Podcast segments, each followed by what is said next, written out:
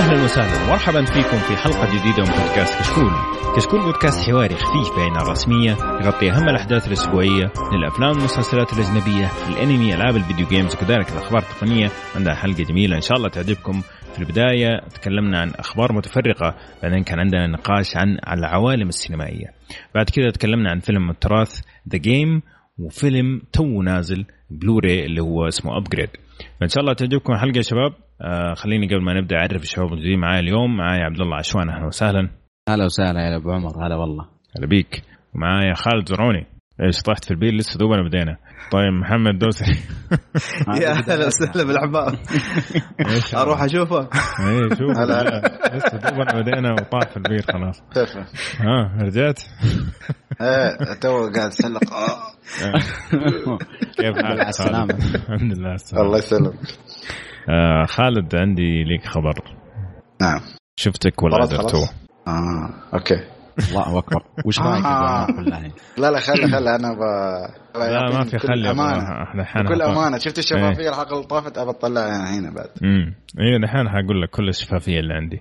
آه طبعًا إحنا كنا قاعدين نغطي حدث في أمريكا اللي هو سبايدر مان، اللعبة الجديدة راح تنزل على بلاي ستيشن فور.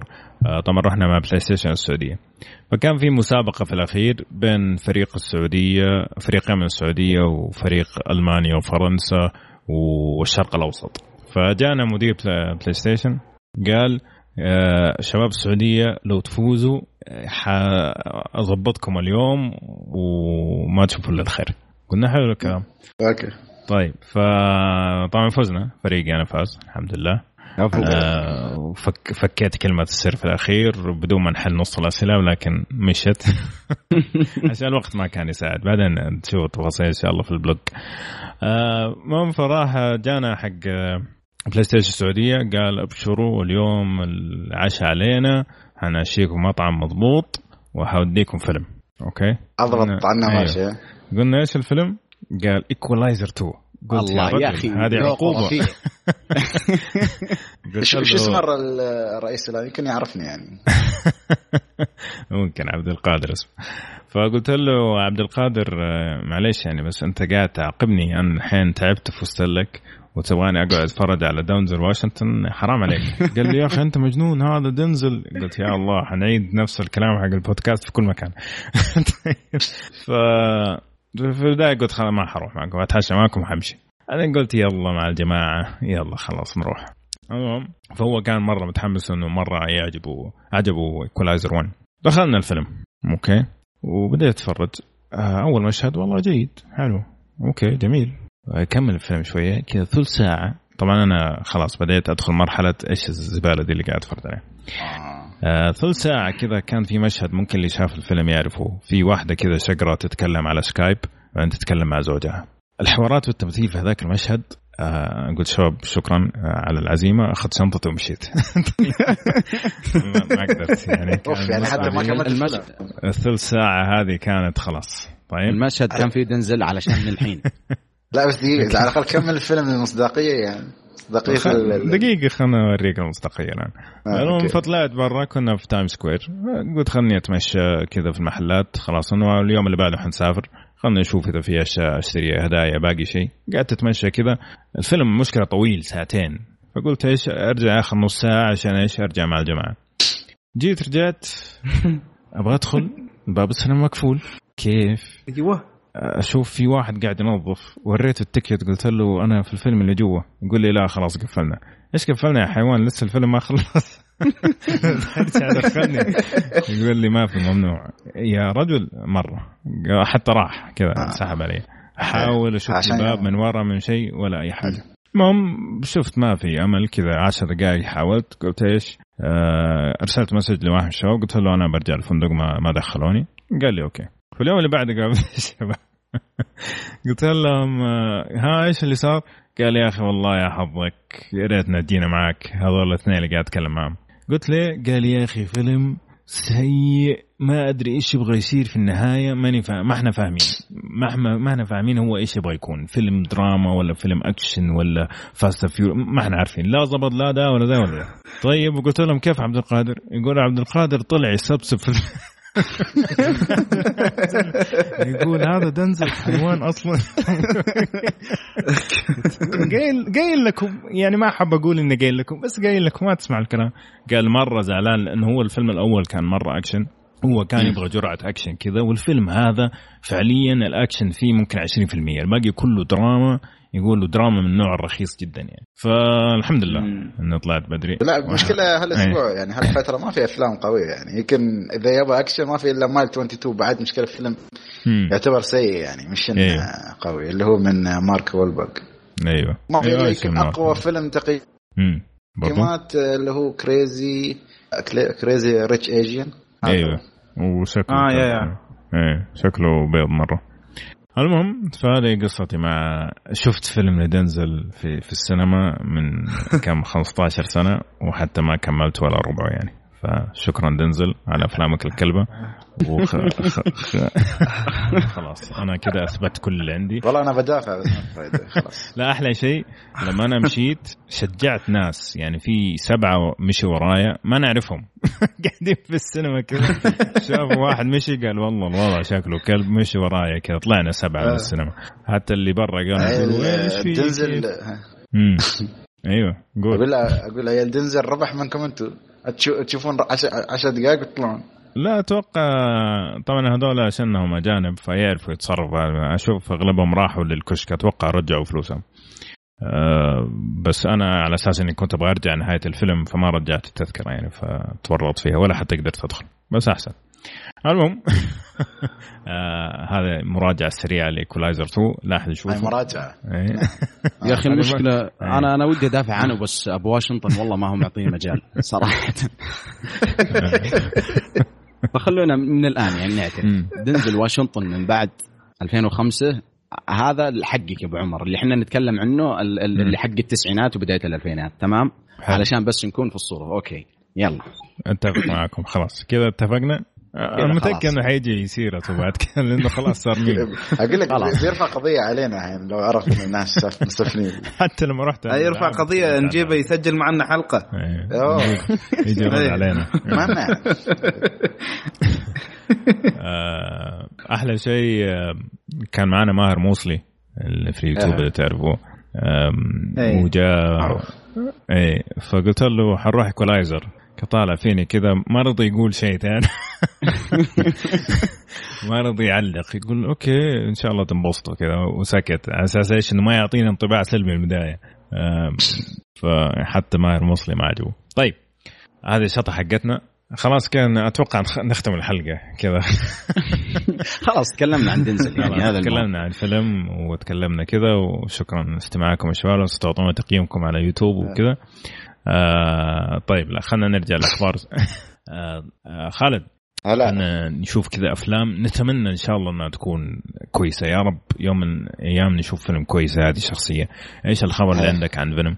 عن فينوم آه يقول لك فينوم آه شو الخبر؟ لا هي لا لا فينوم هي يقول لك آه أن سألوا المخرج عن احتمالية يعني وجود سبايدرمان في الفيلم الشخص كشخصية ولا نفى ولا يعني إن قال إنه يعني لا بالنفي ولا بالتأكيد. أيوة. الناس أحيانا تفكر يعني يقول أنا مش كتصريح شو قال قال أنا ما بقول أي شيء يكون غير قانوني. أنا أعرف شو في الفيلم وأعرف كل شيء بس ما بقول شيء بشكل قانونية أو أي شيء بس أنت انتظروا الفيلم وشوفوا. ويقول لك أصلا إن أصلا احتمالية إن أصلا فينوم يكون في المارفل سينماتيك يونيفرس ضعيفة لأن حتى الأوريجين ستوري ما له غيره عن الكوميكس. أيوه. أيوه. فأنا أعتقد ممكن هذا دعاية إيجابية للفيلم على أساس إن ممكن في سبايدر مان وها فتعال شوف الفيلم عرفت. طيب إيش دخلنا من الموضوع؟ وأنا أنا مم يعني أنا أنا إيش كده أنا أمينيم هو المسوي الساوند تراك للفيلم والأغاني يعني وهذا وجه يعني أنا أمينيم يعني بس ك كبعد اسم معروف في الساحة الغنائية طبعا أمينيم مسفل في العالم يعني اللي يسمع أخباره نزل بعد الألبوم الأخير ها كمكازي يعني شيء فمسفل في العالم كلها ومدح فينوم يعني الحمد لله على الأقل. اوكي اوكي اوكي كويس. طيب نستنى رايه. تتوقعون سبايدر مان موجود يعني ولا أتوقع لو حيكون في سبايدر مان حيكون عابر يعني, ممكن يكون كذا شايفه ينط من فوقه ولا شيء يعني, بس ما أتوقع أنه حيكون جزء من الفيلم يعني. والله لأن سبايدر مان موجود إيه. أنا أختلف لأنه شوف لو لو كان سبايدر مان حتى لو كان في لقطة عابرة في فيلم, معناته أنه فينوم في, في في العالم السينمائي حق مارفل, والعالم حاليا تونا منتهين من بعد ملحمة يمكن بعد انفينيتي وور, فصعب إنه الشخصية تيجي بعد ال ال كم قبلها كان ثمانية عشر تسعة عشر فيلم, فأشوف إنه يعني بالنسبة لي شبه مستحيلة. ولكن تعليقا على إم إن إم آه يا أخي أنا صراحة هذا الشيء الوحيد اللي خلاني أتحمس الفيلم صراحة. لا والله لأنه لأنه أنا يعني أحاول قدر المستطاع إني ما أتفرج على التريلرز اللي نزلت للفيلم ولا شيء, علشان أحاول يعني قدر المستطاع إني ما أحرق على نفسي ولا شيء, ولكن فعلا يا أخي شيء يحمسك يعني يكون شيء ما في حرق ولا. فشكله إن شاء الله إن شاء الله فيلم كويس. والله شوفوا الدعاية مالته يعني كيف ما تقول دعايات يعني صراحة هو حرق عليه وايد, أحس يعني لو بشوف الفيلم كقصة ما بستمتع كثر ما بستمتع بالأكشن هذا يعني, لأن خاص قصة حسة معروفة سوا للي شاف التريلر يعني, فما في اللي أنت شاف التريلر. إيه.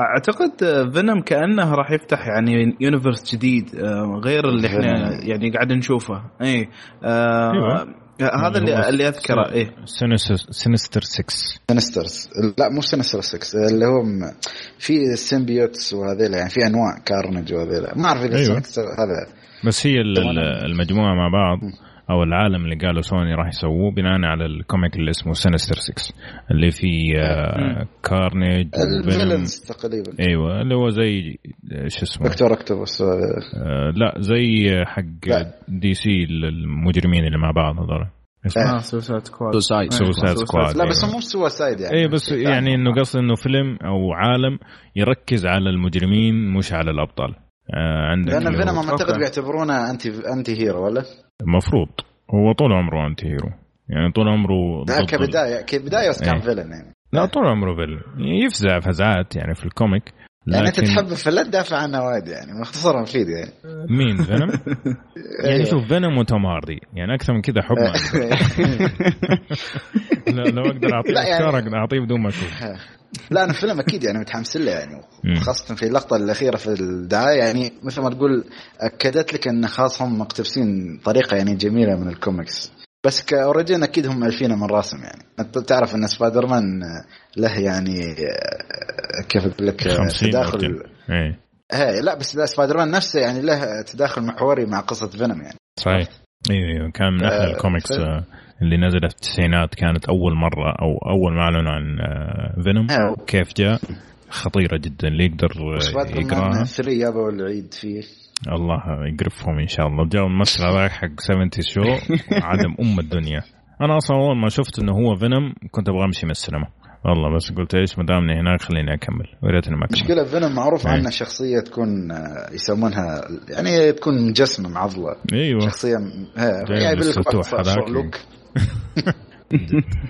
طيب هذا بالنسبة لفينوم آه محمد Child's Play إيش إيش قصة السلسلة هذه أنا قبل ما أدخل أصلاً للخبر تذكرت الحلب وأي كلمة ممكن تجي ما بعد الحلب لأن فعلاً مسخوها مع هذا السلسلة هي طبعاً السلسلة حالياً يعني قبل أي خبر حط في بالك أن نازل لها تقريباً ستة أو سبعة أجزاء أنا طبعاً من الثوار أني شايفهم كلهم بس وين المشكلة اللي هي تشارلز بلاي اللي هي حقة تشاكي وكذا حقة تشاكي أحييك على اعترافك بس شو نسوي بعد فالحين حاليا اوريدي قبل فتره اعلنوا انهم راح ينزلون مسلسل حق تشايلدز بلاي قبل ما فتره ما شاء الله والحين ايه في اخبار جديده انه راح يسوون ريميك حق الاجزاء يعني حقت يعني تشايلدز بلاي بس مم. مو شرط انها تكون كلها بيسوون الحين حاليا حاطين في الحسبان بيسوون اثنين ف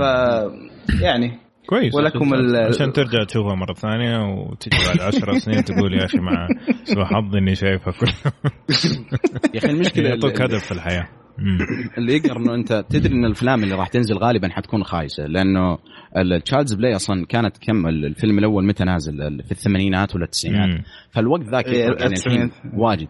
المشكله انت انت عارف ان الفيلم الفيلمين بتنزل وراح تكون خايسه والناس راح تكون خايسه وراح تشوفها وراح الفيلم راح يطلع فلوس لين الهبل. خذ العبره من سو يعني سو الفيلم الاخير يعني حدث لا حرج بس الشخصية نفسها, لا الشخصية نفسها لو تشاكي تشاكي اسمه ولا اي اي تشاكي آه استوت حسها كوميدية الحين, مش ما لها طابع الرعب نفس قبل يعني. لا لا يعني شوف مرة تسمحون لي يعني احرق يعني عشان ابغى كذا اوصل لنقطة معينة يا اخي. لا هي حتى لا يعني حتى انا احتراما لل يعني للمستمعين مفروض انهم ما يشوفون الفيلم بس بس فعليا لا فعليا اللي بدا هو بعدين جات معاه زوجة بعدين جابوا ولد وكلهم العاب وبعدين يجيبون كلهم العيد يعني وات ذا هيل يعني ايش السالفه صاير ما ادري. الجزء اللي اتكلم عنه اللي هو اللي عنده زوجة وياب ولد قتش وذا يعني يا اخي خف علينا يعني شو ولد انت لعبه والله تمج. هو هو خالد زعلان أنه تشكي تزوج قبله, فهمت كيف؟ كيف اللعبة هذه تزوج تخلف المشكلة هكذا كان كوميدي والله ما ضحكت فيه أكثر ما خفت يعني. الحين معليش عشان أفهم أنا, هذا الدمية تزوج وجاب ولد وجاب ولد إيه, والولد هو اللي منطقي في الموضوع يقول ليش أمي وأبوي يسوون كذا مرعب هذا دام وهو دمية كذا. هذا ذكرني بالولد اللي موجود في ثانك يو فور سموكينج يا اخي. لا بس السلسله يعني هل تشوف هل لها شعبيه مو شعبيه, هي لها شعبيه بس هل تحس ان الفان ما هل يبون يشوفونها اصلا مره ثانيه؟ والله في تعطش لهذه الافلام لاخر من السنه الماضيه يعني. شوف انا بال اعتقد لانها ما في فكره الدنيا بس يا اخي على الاقل انا بال يبي بطريقه يعني صدق تخوف يعني, بس شكلي خلاص صوته صوته الحين انت لو تسمع صوته في الفيلم القديم والله تقول شو الصوت, تحس هذا من الرسوم القديمه هذا في كارتون نتورك عرفت الفيلم تي هذا الصوت ليه هاي ام تشكي يو وانت تو بلاي هذا يعطيك اياه. ممتاز قدمت على الفيلم الجديد يا محمد شكلك والفويس تكتك. لا لاني حافظها واضح انك جايب سبع اجزاء ما شكله راح سوى أوديشن من ورانا وشكله رفضوه عشان كده جاي يسفح السلسلة.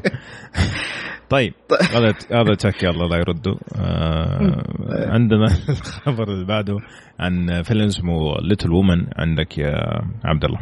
طيب يقول لك إنه إيما واتسون انضمت الفيلم Little Woman اللي هو مقتبس من رواية أتوقع كانت نزلت في القرن العشرين أو تسعة عشر, لكن عموما المثير للاهتمام في الخبر أنه كان في الأساس الدور رايح الإيما ستون لكنها بسبب الانشغال في بعض الأعمال الثانية سحبت عليهم فجاء مكانها إيما واتسون. والشيء اللي يعطيك يعني نظرة إيجابية بشكل بسيط عن الفيلم أنه المخرجة هي غريتا جيرويغ اللي السنة اللي راحت أخرجت فيلم ليدي بيرد. الفيلم م- كان بالنسبة لي مرة سيء لكن الإخراج فيه كان مرة حلو صراحة, الفنيا الألوان فيه كانت مرة ممتازة. م- فأنا بالنسبة لي حقيقة متحمس لأنه هي عندها بوتنشل يعني, أتوقع هي صغيرة متوها بالثلاثين ممكن كم كم أسلم لا لا روحي بخلود.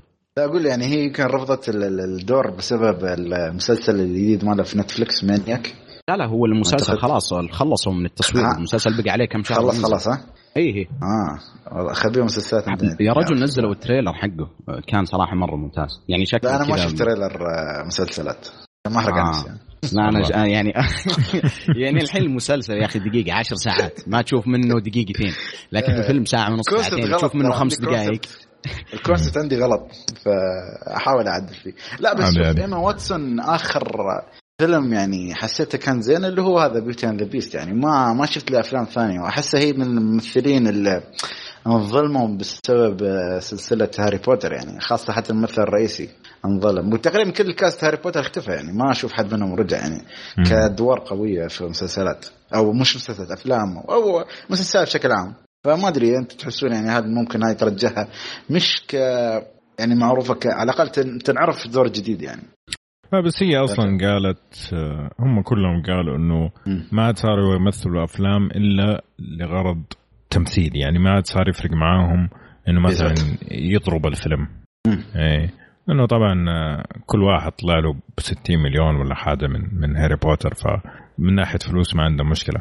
فهم كلهم قالوا انه ما راح نسوي افلام الا افلام احنا نبغى نسويها، وشفنا كيف البطل حق هاري بوتر نوع الافلام الكلب اللي قاعد يسويها، لكن تقريبا كلها قريبه النمط من بعضه. فواضح انه هو مبسوط في في الكلبنه اللي هو قاعد يسويها. بس في بعضهم حتى حاولوا على المسارح او المسرحيات اللي هي مم. تكون برادوي ولا اشياء، صح؟ أيوة. ما اعرف، فهم عندهم تفكير مثل ما تقول ان تمثيل غرض التمثيل، يعني انه هو حاب المهنه، مش انه بس يمثل من اجل أيوة. المال يعني. بالضبط، ما يبغى ما يبغى اوسكار، ما يبغى اي شيء من ده. اي بس انا اعتقد هذا له بوتنشل، يعني اما واتسون ومال هاري بوتر. انا من يوم اصلا ما ممكن في فيلم ما ادري بتعرفون اللي هو سويس ارمي مان، انا اعتقد اسمه شافه، تفرجت عليه. ايه اذا ممكن انها من يعني ها ما كان في تمثيل الصراحه، ما في تمثيل. ايه لانه كان اصلا شخصيته في الفيلم متوفي، ما ادري اللي تبيش التمثيل. لا فعلا ترى انا ما كان كذا في الفيلم جاي متوفي. لكن عموما اتوقع صراحه الممكن ايما واتسون ترجع يمكن للتوب او الممثلات الصف الاول حاليا في هوليوود، لانه ترى الممثله هذه او اسف المخرجه جريتا جيرويغ يعني عندها عندها قدرات في ان تطلع افضل شيء ممكن الممثلين. يعني السنه اللي راحت في فيلم ليدي بيرد كانت الممثله الرئيسيه سيرشا رونن، كان تمثيلها استهبال صراحه، يعني كان جدا جدا ممتاز. فأتوقع ممكن نطلع شيء يعني شيء مرة كويس من إيما واتسون. بس الكاست أعتقد حتى قوي، يعني في ممثلات معروفات، صح ولا لا؟ مش متأكد إذا وياها شو يسمونها، كيف نسيت اسمها، أكثر واحدة فازت بالأوسكار آه ميريل ستريب، معاهم في الفيلم صح ولا إذا ما خاب ظني يعني. ميريل ستريب ممكن تفتح حلقة طاش مطاش تلقاها صراحة، ما في عمل ما طبت فيه يعني إلى آخرهم. اي يعني انت تقول هي ما شاء الله يعني محتكره سوق النسائي يعني كجوائز. بس السؤال يعني احيانا بسال اذا انت كتفضيل شخصي ايما واتسون ولا ايما ستون، يعني مش كتمثيل او اي شيء، كتفضيل شخصي صراحه ايما ستون. يعني الاعمال ترى هي شفت تختار بشكل كويس، يعني لو مم. تلاحظ يمكن حاليا من الممثلات الموجودات على الساحه يمكن هي اقل ممثل عندها افلام كلبيه. يعني انا حد بدايتها يعني في الفيلم، يعني انا حسيت انك سوبر باد هي كانت في اول ما بدات ايزي اي بعد عندك ايزي اي كان يعني كان في افلام ايزي اي كان خايس شويه الفيلمي، لكن هي تحس انها بدت بالتدريج لين وصلت الى السنه اللي قبل اللي راحت في لا لا لاند وفازت في الاوسكار، آه والسنه والسنه هذه لها المسلسل مانياك. فشكله حيكون يعني أنا أشوف أنها تختار بشكل كويس صراحة. يمكن هذا الفرق بينها وبين كثير ممثلات، يعني منهم مثلا جينيفر لورنس اللي آخر طيب. عمل لها كان كان أتوقع فلوب يا من بطان ما أدري اللي كان باسنجر كان عندها ممكن كان جيد يعني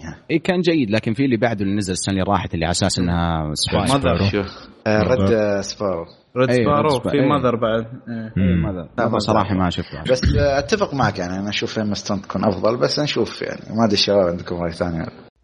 أنا أشوفها عادية يعني مؤدية، يعني حتى في بيوت اند ذا بيست أنا شفتها هي اللي كانت الحلقة الأضعف صراحة. يس. لكن ما ممكن يطلع منها، يعني شفناها في أدوار إنه جزئيات من أدوار كان أداء ممتاز، بس يعتمد أعتقد على المخرج. فزي ما قال عبد الله أتوقع هذا المخرج راح يطلع منها شغل كويس. طيب على سيرة لا لا لاند وإيما ستون وكل هذا، راين غوسلين طبعا عنده فيلم جديد اللي هو اسمه فيرست مان، اللي هو قصة أرمسترونغ أول شخص مشي على القمر. فطبعا عرض في مهرجان كان في تسعة وعشرين أغسطس، وناس كثير زعلوا من الفيلم، يقول لك إنه ليش ما في المشهد اللي أرمسترونغ يحط علم أمريكا على القمر، يعني إيش المقصود إنه أنتوا شلتوا واحدة من أهم اللقطات في تاريخ البشرية. فطبعا راين غوسلينغ قال إنه المخرج كان في نظره إنه هذه الرحلة حقت القمر عبارة عن زي ما تقول achievement أو يعني إنجاز للبشرية كلها، مش بس لأمريكا. هذا شيء. الشيء الثاني لا ننسى إنه ال ال ال رائد الفضاء عشان يوصل شيء زي القمر في عندك فوق أربعمية شخص قاعد يشتغل على المشروع من كثير جنسيات، يعني ف فهذا الغرض من إنه شال المشهد هذا. طبعا هو نفس المخرج اللي اخرج لا لا لاند، ففي بوتنشل عالي في الفيلم صراحه. بس ايش رايكم في ال... في ردة فعل الناس وفي كلام راين غوسلين محمد؟ أه ما أدري يعني هو بس الجمهور الأمريكي اللي سوى هالزوبعة طبعا يعني. ولا أو في كلام تعرف نظرية المؤامرة وهذه يعني الأشياء القديمة، فهو مثل ما تقول هذا تقدر تقول تكملة لهالأحداث يعني. ليش ما حاطت؟ هل أنت تأكد أن هذه كانت مؤامرة ولا شيء يعني؟ تعرف من هالكلام يعني. أنا أحس هل هل هم كانوا متوجهين لهالنقطة يعني؟ يعني ما صراحة يعني هو له يعني الموضوع له وجهين صراحة يعني. وجه أن هل أن فعلا أنه يعني مهم لهالدرجة؟ أنا صراحة ما لي اطلاع كبير بالحدث حق حق حطة العلم لحد ذاته، بس أنا أعرف أن أرمسترونغ هو يعني يعني سالفة السالفة كذا في الفضاء، بس هل حطة العلم العلم هي اللي فرقت معهم وتركوا كل شيء في الفيلم يعني ولا شنو يعني؟ بصراحة ما أدري، أحس مبالغة شوي يعني. مشهد أيقوني يتكرر في ذاكرة الناس، فالمفروض أنه يكون جزء من الفيلم بما أنك قاعد تتكلم عن تاريخ هذا الشخص بالذات يعني. ما أدري، أنا أنا من وجهة نظري أنا أشوفها شوي مبالغة يعني. ما ما أدري، ما ما حسيت أنه، أو يمكن إذا صارت لنا ممكن نحس فيها، بس ما بس يعني أقصد ما أدري. أنا بالنسبة لي ما ما لي رأي صراحة في الموضوع، أنا أشوفها مبالغة منهم، دائما يحبون يطلعون فيها الأمريكان، فيعني ما أدري شو أصلا. بس صدقني أحس هاي دعاية مثل ما يقول في مجال الدعاية يعني، لو شو ما تكون نوع الدعاية سلبية إيجابية في النهاية بتفيد الفيلم يعني. فمتى هذا نوع من أنواع الدعاية بالعام سووا شيء مفيد للفيلم أكثر ما يضرونه يعني. يعني الحين واحد ما بيدخل فيلم عشان علم بعد كمان يعني. ممكن والله في ناس يعني زي ما تقول وطنيين بزيادة ممكن ما يروح شو الفيلم، لكن اتفق معاك يعني. أنا صراحة ما قد سمعت الفيلم، ما قد تابعته إلا ما شفت الخبر هذا، بعدين عرفت عن وجوده يعني. ففي في نوع من الدعاية الإيجابية. مم. طيب ما أدري تبغى تضيف شيء عبد الله؟ لا ما قصر طيب. الشباب أجل أعطينا خبر سيلفستر. طيب يقولك سيلفستر ستالون نزل بوست في الانستغرام فيها مقاطع التدريبات والورك اوت اللي جالس يسويه تجهيزا لدوره في رامبو فايف اللي مم. الفيلم بإذن الله راح ينزل في خريف ألفين وتسعة عشر. أنا بس قبل، في أحد منكم يعني شاف السلسلة كاملة؟ أه لا والله، أنا شفت الأول في وقته والأخير شفت بدايته يعني، مو فقته يعني، بس قصدي كنت صغير يعني. أعتقد هو كان ثلاثة وثمانين أو أي صحيح أي. ف... آه. ما أدري، أتوقع ال... ال... يمكن آخر واحد نزل كان كم ألفين وسبعة عشر أي. أي الرابع ما أدري حقيقي كم، ولكن أتوقع إنه الفيلم باع. ف يعني وش المشكلة ينزلون خامس خاصة لو لو صار بيبيع. لكن يا أخي أنا عندي مشكلة حاليا مع الممثلين اللي يظل مقتنع أنه هو نفسه قبل أربعين سنة وثلاثين سنة يعني. العمر له أحكامه خلاص يعني. أنا مثلا أوكي، أنا ممكن أتقبل أنه شخص كذا ماسك الديث ماشينجن بيده وجالس يخلط كامب كامل، أما أني أتقبلها على شخص كذا أكبر من جدي يعني معليش. بس والله سيلفستر سيلفستر يجي منه خلانك. لا يجي منه، لا لا فعلا فعلا لا يعني, يعني قصدي يعني حتى على عمره الرجل صحته والله ممكن يمدسنا كلنا في جلسة عادي يعني. آه الله يكرم السامعين، ما قصدي يعني، بس إني قصدي أنا بمسك رجله وأنت ضربه وحاول يعني. والله حتقدر يا رجل، عنده بايسب في رجله يا رجل ما شاء الله. ف... ف يعني هو مو مقنع إنه عجوز، بس مقنع على سيلفستر فهمتني كيف. وبعدين الفيلم الأخير طبعا ما شفته كامل، بس اللي شفته من بدايته إنه هو يعني مو هو بنفس القوة زي ما كان يعني. كان في البداية واجه صعوبة إنه مع عمره نفسيته تعبانة وزي كذا، ففيها نوع من الفلسفة العمرية كمان يعني. لكن أتوقع إنه إنه هو قال بالنسبة لروكي وجو ورامبو هو الخطة حقته إنه يسوي الأفلام على أساس إنه يسلمها لشباب جدد، وممكن يكون هو هذا الفيلم اللي يطلع فيه رامبو الجديد ممكن. لكن شفنا كريد مثلا طلع من سلسلة روكي يعني. على فكرة كان تمثيل سيلفستر فيه كان استهبالي مرة، حتى أتوقع أنه ترشح على أوسكار في الفيلم يعني. كان مرة مرة ممتاز هو، كنت كتمثيل يعني ما أقدر أقول شيء حقيقي. آه لكن أنا ما أدري كيف بتقبل شكله كشخص عمره ما أدري ثمانين سبعين سنة. والله يا أخي دي ما شاء الله جسمه إلى الآن ما في ولا قطعة فات ما شاء الله.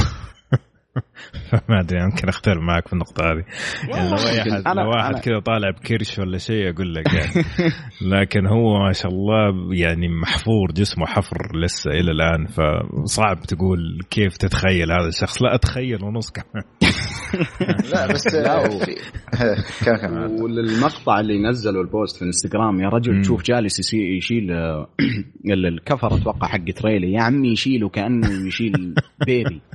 انا ما والله انا اسحب كلامي معليش يا ابو سيلفستر يديك البيت الحين تفهم معك.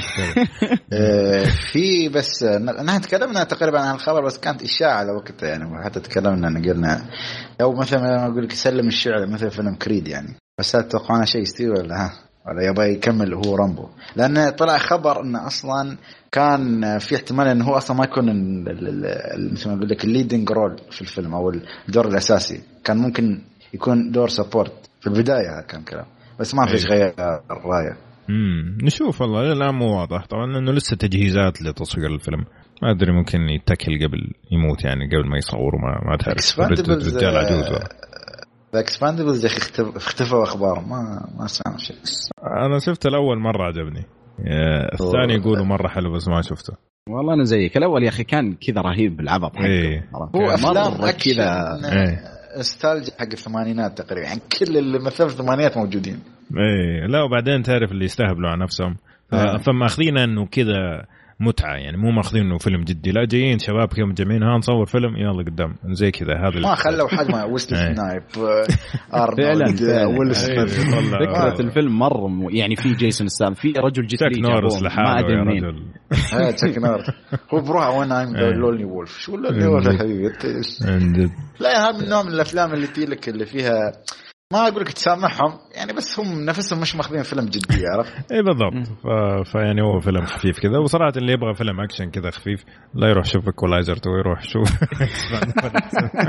يبي يطلعها بس ما يشاء صدقني لو يشتري إكسباندبل فور بيبون دنزل إيه هو شكله يبغاله يجي كذا مع الشلة لأنه خلاص راح وقته مع إنه شوف يعني أقول الحق أول مشهد في الفيلم كا يعني لو كمل الفيلم على نفس هذا المنوال كنت قلت لك فيلم جيد لأنه كان لا لا كذا في قطار كان بدون حرق يعني بس انه كان في قطار كذا كان في اكشن نظيف يعني آه. بس بعدين عاد سوالي فيها ايش اسمه الارمل الحزين وخربوا ما الفيلم. طيب آه بالنسبه لجارديان اوف ذا جالاكسي طبعا طلع قاعدين نتكلم عنه تقريبا كل حلقه لكن فيها اخبار جديده قاعده تنزل آه. فالخبر اللي عندنا الان انه تم إيقاف إنتاج الجزء الثالث من Guardians of the Galaxy والطاقم اللي كان بيشتغل على الفيلم ديزني قالوا لهم شكرا لكم على وقتكم لكن حاليا ما راح نسوي فيلم جديد فممكن تروحوا تدوروا على شغل ثاني لأنه يعني ما في داعي تلتزموا معنا. فطبعا ما يعني كان متوقع بس في نفس الوقت توقعت إنه ديزني تحارب إنه ينزل الفيلم بس عنادا في الناس اللي كانوا واقفين مع جيمس جان فاستغربت انه اعلنوها زي كذا. ايش رايكم؟ أه انا صراحه أن اول شيء الخبر مره محزن لانه انا يعني اعشق جدا افلام Guardians of the Galaxy لكن علشان اكون منصف صراحه أه انا شفت كذا صوره في تويتر التغريدات اللي كتبها جيمس كان حقيقه بعضها جدا يعني مسيء لدرجه يعني فيها كذا كلام عن عن التحرش بالاطفال يعني بشكل مره مقزز فاشوف انه يعني صراحة يعني حاليا بديت أشوف إنه مارفل معاهم حق يعني الكلام اللي فعلا لو لو تروح يمكن الشخص لما يقرأ الخبر بشكل عام كذا وبصورة عامة يمكن ما ما ما يستشعر هذا لكن لو فعلا قرأت كلامه جدا جدا مسيء بشكل كبير يعني هو ما يقصدها ولكن بس إنه إنه إنه مسألة الفكرة هذه تجي على بالك يعني أنت شخص مرة حقيقي واطي معليش يعني فعلا كانت فيها كمية وطني أنا بشكل مخزي صراحة. إيش كنت بتقول أبو حميد؟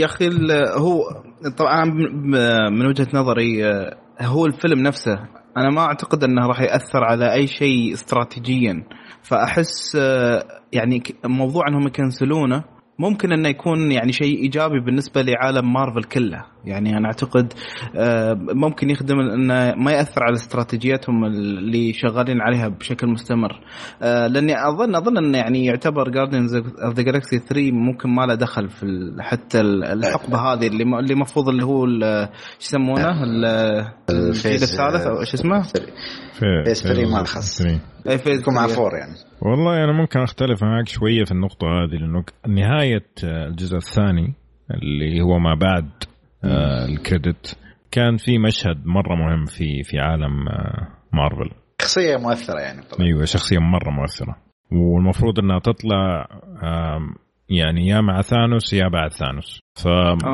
في فيها شوية تأثير. وطبعا هو من ناحية مبيعات يعني الفيلمين جمع بعض واحد فاصلة ستة بليون دولار. واو. فما هو شيء بسيط، فاهم كيف؟ أوكي. لكن أنا أتوقع إن هم يبغوا الو... أنا اعتقاد إن هم يبغوا الوضع يهدى شوية بعدين يرجعوا مرة ثانية، على أساس إنه ما يدخلوا الناس الفيلم بشكل سلبي أو الناس ما يروحوا عشان مثلا تضامنا مع المخرج، يعني ينسون الموجة يعني. أيوة بالضبط يعني. أنا هذا توقع يعني.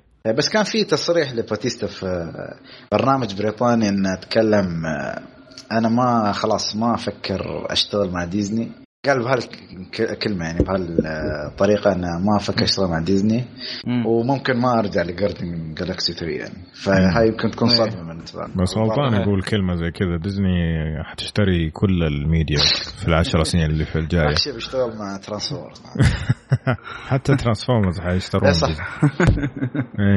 ما ما قال أحد إكسباندبلز ما موجود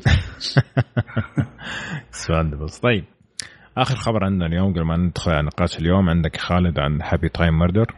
The Happy Time Murder يقول لك الفيلم هو متوقع أنه يكون أقوى فلوب لميليسا مكارثي، مثل الكوميديا المعروفة جدا طبعا.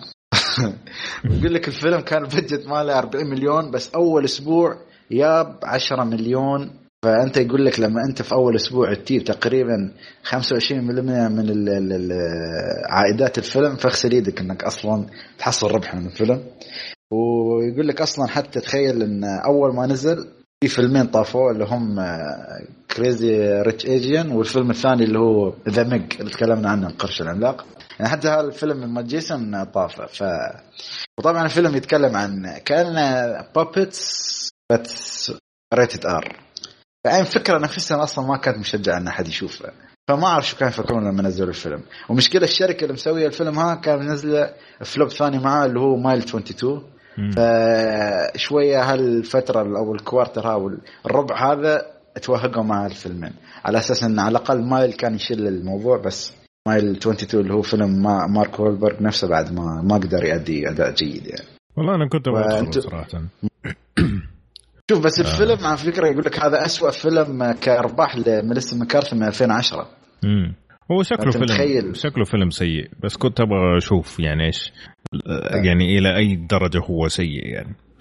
طبعا اللي اللي سواله تسويق إنه كان طبعا ديزني رفعت عليهم قضية على أساس إنهم مستخدمين شخصيات كأنها من سيسمي ستريت، والفيلم مرة وسخ مرة قليل أدب. ما أدري إذا شفتوا المقطع اللي كان في لا مو تريلر، كان قناة واحدة من القنوات العمانية قالوا إنه هذا الفيلم راح ينزل ما أدري إيش، وجابوا مشهد مرة قليل أدب مرة وسخ ما أدري كيف كيف جاء يعني اللي في المكتب إيه اللي في المكتب الله يغربله. فطبعا تقروش أم التلفزيون العماني وطلعت هيئة الترفيه عندهم ما أدري إيش اسمها والله الإعلام اي الاعلام عندهم، وصفلوا في القناه وقالوا هذا الفيلم ما راح ينزل، وكيف ينزل فيلم سافر زي كذا انسوا الموضوع. كيف وين مثل ما اقول لك يعني خلينا نرجع على سالفه وين الرقابه يعني، انتم ما تاكدتوا من الفيلم قبل ما ينزل؟ لا مره الناس انفجعوا من جد. انا انا كذا فمي طاح وانا قاعد اتفرج على المقطع في في واتساب، فما بالك اللي شافه على التلفزيون. لا بس تعرف الفيلم مثل شو تعرف لما يقول لك انمي من الاطفال هو مره واحده تعطيه اتاك اون تايتن هو ينصدم. فانت انت تشوف بابتس وهذا مره واحده ماردر واستغفر الله يعني اشياء قليله ادب يعني يعني شوذ يعني. المشكله فكره الفيلم ما شو انا بس كان خاطري اشوف المحقق يعني اللي هو الدميه بس، ولا ميليسا مكارثي ما اعرف ليش موجوده في الفيلم صراحه يعني صدقني بدونه ممكن يكون افضل. صدقني ممكن المقلب اللي في الفيلم هذا زي زي فيلم سيث روجن الانيميشن ساسج بارتي يعني تشوف الفيلم هذا على فكره كان افضل والله من ناحيه ان من ناحيه ان وانك كاطفال يعني يعني للأطفال يعني انيميشن كذا شكله، لكن لما تدخل يا رجل أعوذ بالله لا لا على فكرة اللي فيه أول ساعة وساعة وكم تقريبا ساعة وعشر آخر عشر دقائق في الفيلم أو خمس دقائق من أقذر ما رأيت يعني صدق لما يقولك سيج بارتي يعني لا تخلون عيالكم بالغلط تشوفونه يعني راس ثروجن يا رجل منتي هذا من جد. يقول لك هذا تخيل من عشر سنوات كان يفكر يسوي الفيلم تخيل ده شنو أبله عشر سنوات يعني من عشر سنوات كانت هالفكرة في مخ عالقة يبغى يطلعها للعالم. على المهم طبعا الشركة فازت على ديزني وأنه التشابه يعني في النهاية هي دمية ما تشابه غير مقصود أنه تكون شخصية من آه سيسم ستريت افتح يا سمسم على قولنا آه فما أدري أنا كنت أبغى أشوفه صراحة قلت شوف إلى أي درجة هو سيء صراحة أنه هذا مستحيل يجي عندنا آه لكن في النهاية دخلت على شو اسمه إيكولايزر تو زين صدقني ممكن لا بس شوف أنت هل أنت دخلت لأن في فكرة بابتس وهذا ولا يعني دموة أو لا أنا أبغى أشوف إلى أي مدى هو هل السيارة العيد لا لا أبغى أشوف آه. إلى أي مدى وصخوها تعرف أبغى أبغى أشوف فين فين يبغوا يوصلوا يعني تعرف لما بدأت تبغى تشوف إيه وكذا أبدأ شيء ممكن تشوفه من عشر سنين أبغى أشوف هل هو فعلا شيء زي كذا ولا فقط نفخ يعني بس هذا كله أبغى أشوفه صراحة. إيه بس الممثلة يعني ميليسا يعني هل أصلا شفت لها فيلم عيرك ميليسا؟ إيه. أنا كنت كانت مرة تعجبني في جيلمور جيرلز. زين. مسلسل لا فيلم كله شوفه كفيلم يعني فيلم ليها أفلام جيدة آه... إيش عندها في الفيلم سباي اللي كان ألفين وخمسة عشر كم مرة يضحك صراحة كم مرة ما مو بطال أبدا آه... بس لا في بس... وايد فلبات عندها كي هي مشكلة عندها وايد مثل ما تقول لك يعني هم نفخوها ترى أيوة نفخوها أيوة. هم نفخوها بزيادة آه... لكن آه...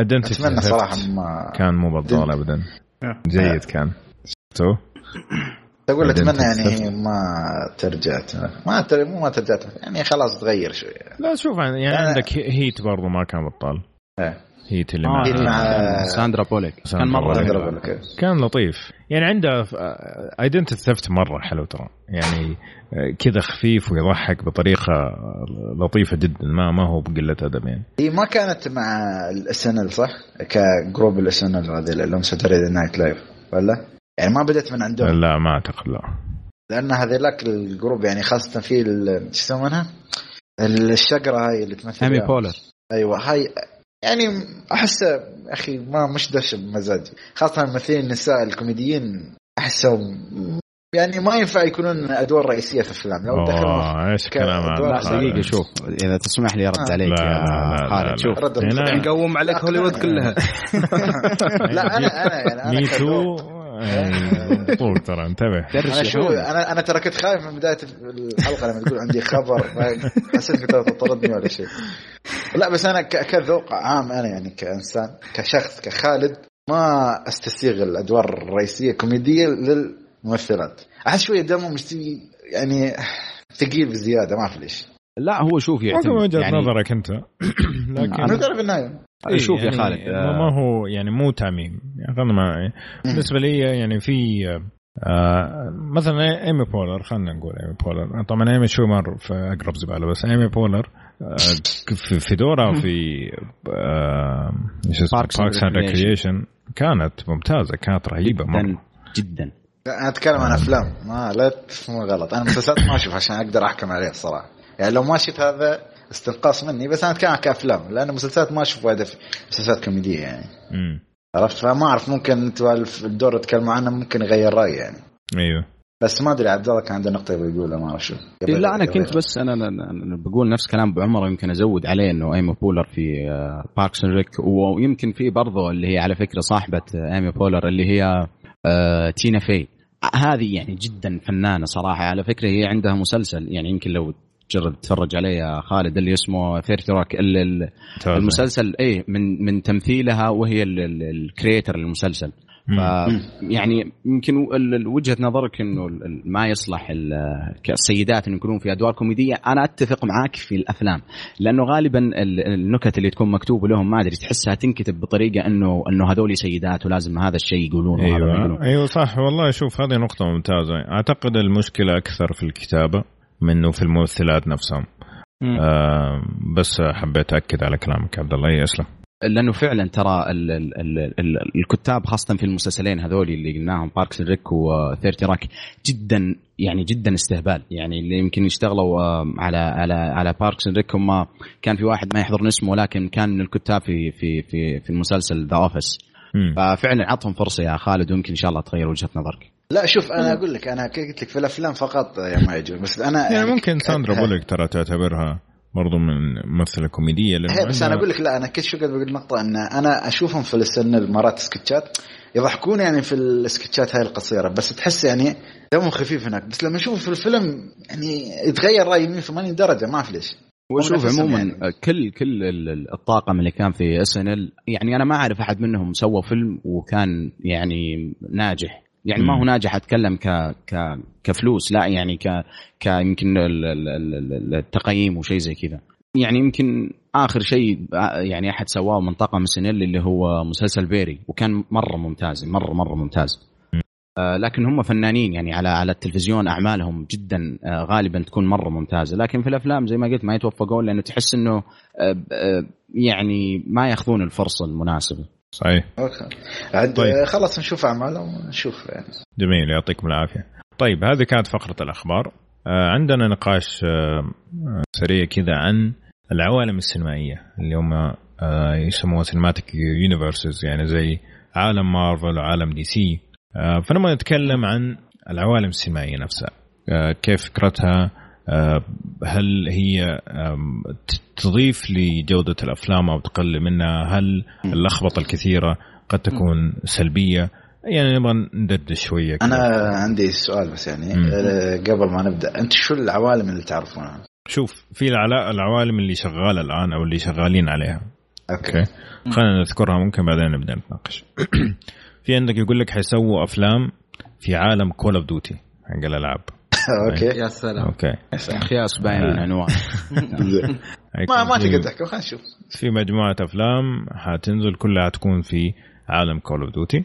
بعدين في عندك اليونيفرس الثاني اللي بيشتغلوا عليه نزل منه فيلم واحد اسمه دراكولا انتولد اللي هو يسموه كلاسيك هرر اوكي او الهرر الكلاسيكي. في تقريبا خمسة أفلام الآن شغالين عليها اسمه عن واحد حق المامي واحد حق فان هيلسينغ واحد حق وولفمان فكل الشخصيات هذه الكلاسيكية اللي, اللي تخوف عرفتها. ترى المامي ما هو في الدارك يونيفرس اي هو هو ترى نفس ال... هو له اسمين هم يسمونه كلاسيك هورر ويسمونه دارك وعلى فكرة هو يوريدي نزل دمامي الخايس حتى من بعده قالوا هل نكمل اليونيفرس ولا نوقف اصلا ف ايه ف ايه كمل كمل سمعنا اطربنا شويه. في عندك دي سي كوميكس طبعا آه بدا من مان اوف ستيل وشفنا آه باتمان فيرس سوبرمان سوسايد سكواد وندر وومن وجاستس ليج آه والأفلام اللي راح تنزل طبعا عندك أكوامان وذا فلاش وشازام وجاستس ليج الجزء الثاني وسايبورغ حتى يقول لك ممكن يسووا جرين لانترن جديد و... سمعت أن حتى توم كروز ممكن يكون. أيوة الله يستر و... بيركب بيركب آه وحيكون في فيلم باتمان طبعا لحاله سوبرمان لحاله كل أفلام جديدة راح تنزل. فعالم طبعا دي سي تقريبا في ممكن عشر أفلام جاية في المستقبل القريب. عندك عالم جوست باستر بس إلى الآن ما متأكدين يبغوا يكملوا فيه ولا لا بعد ما نزل الفيلم البطولة النسائية لكن هو طبعا تكملة للجزء الأول والثاني اللي نزلوا في الثمانينات. آه عندك سلسلة هازبرو طبعا هازبرو اللي هي شركة الأفلام والألعاب المعروفة اللي عندهم جي, جي آي جو و ترانسفورمرز ترانسفورمرز ورايز أوف ذا كوبرا كل هذول فهذول يبغوا يسووا لهم عالم ما أدري إذا نزل منهم شيء أتوقع نزل جي آي جو رايز أوف ذا كوبرا وجي آي جو ريتاليشن بس من زمان ما سووا فيلم يعني أتوقع أيوه في مانستر يونيفرس بعد إيه لما جودزيلا وكينج كونغ أيوه في هذا برضو. في عندك جامب ستريت جامب ستريت هذا هذا وقفوه هاي يونيفرس ايه ايه مشكلة. السؤال الحين هل يعني هل انت قصدك باليونيفرس الافلام اللي لها اجزاء متابعه يعني مثلا سلسله جي جيسون بورن ولا ان افلام تكون لها عناوين ثانيه بس تكون نفس العالم؟ لا شوف انا هذا هذا السؤال يعني كنت ابحث عنه يعني ايش ايش بيكون السينماتيك يونيفرس هل انه مثلا ستار ستار وورز هل انه كان هل انه يعتبر يونيفرس ستار وورز يعتبر يونيفرس فقط لما بدت تطلع اللي هي الافلام المشتقه اللي هو روغ وان وهان سولو فبعدين بدأت أبحث أكثر، فيقول لك أن هي عبارة عن متى يبدأ يخلق العالم السينمائي، لما يكون عندك قصة أو عندك فيلم وتبدأ تطلع منه أفلام ثانية مشتقة من شخصياته الثانوية، وبعدين ترتبط بشكل أو آخر بهذا العالم حق اللي هو الفيلم الأساسي. يعني عندك مثلا مثلا مارفل مارفل تلقى مثلا الفيلم كامل داير على مثلا ايرون مان، بس تطلع لك شخصية واحدة وبعدين يجيبون لها فيلم ثاني وتمشي لحالها في قصة في فيلم لحالها ما ادري ايش. بعدين مشوا باستراتيجية معينة ان احنا متجهين لان نخلق الافنجرز وهالمجرى يعني. أيوة. يعني ف... في نقطة تسمح لي يا محمد، بالنسبة لستار وورز طبعا أفلام لوكاس آرت وش اسمه ستيفن سبيلبرغ كانوا مسوين على أساس أنه يعني متشابكين مع بعض. يعني خلني أعطيك مثال، شفتوا إي تي؟ إيه إيه إي تي طبعا هو واحد جاي من الفضاء وزي كذا إيليان. في واحد من المشاهد يقابل إي تي واحد لابس زي يودا، اوكي، فيروح له وزي كذا يركع له ركعه احترام. بعدين فيلم ستار وورز اللي نزل بعد اي تي شفنا مخلوقات نفس شكل اي تي موجوده في في واحده من السفن وقاعده تسلم على على شو اسمه اللي عندهم الفورس هذول. آه صح. فهم يقول لك فعليا انه اي تي جاي من نفس عالم آه ستار وورز، اوكي، يعني اشتقوا الفكره حقت اي تي من العالم حق ستار وورز. وما شو صحيح ما شفنا إلا في فيلم بعد ما نزل إيتي، لكن الفكرة اشتقت من ستار وورز. فهل هذا يعتبر في اليونيفرس؟ بصراحة ما أدري، بس يعني هل أن بشكل أو آخر يعني أنا ما أذكر أنه في فيلم إيتي ما أدري ارتبط بستار وورز، أنه أقصد ساعد في القصة نفسها. يعني مثلا روج وان اضاف للقصه بشكل او اخر. اي أيه.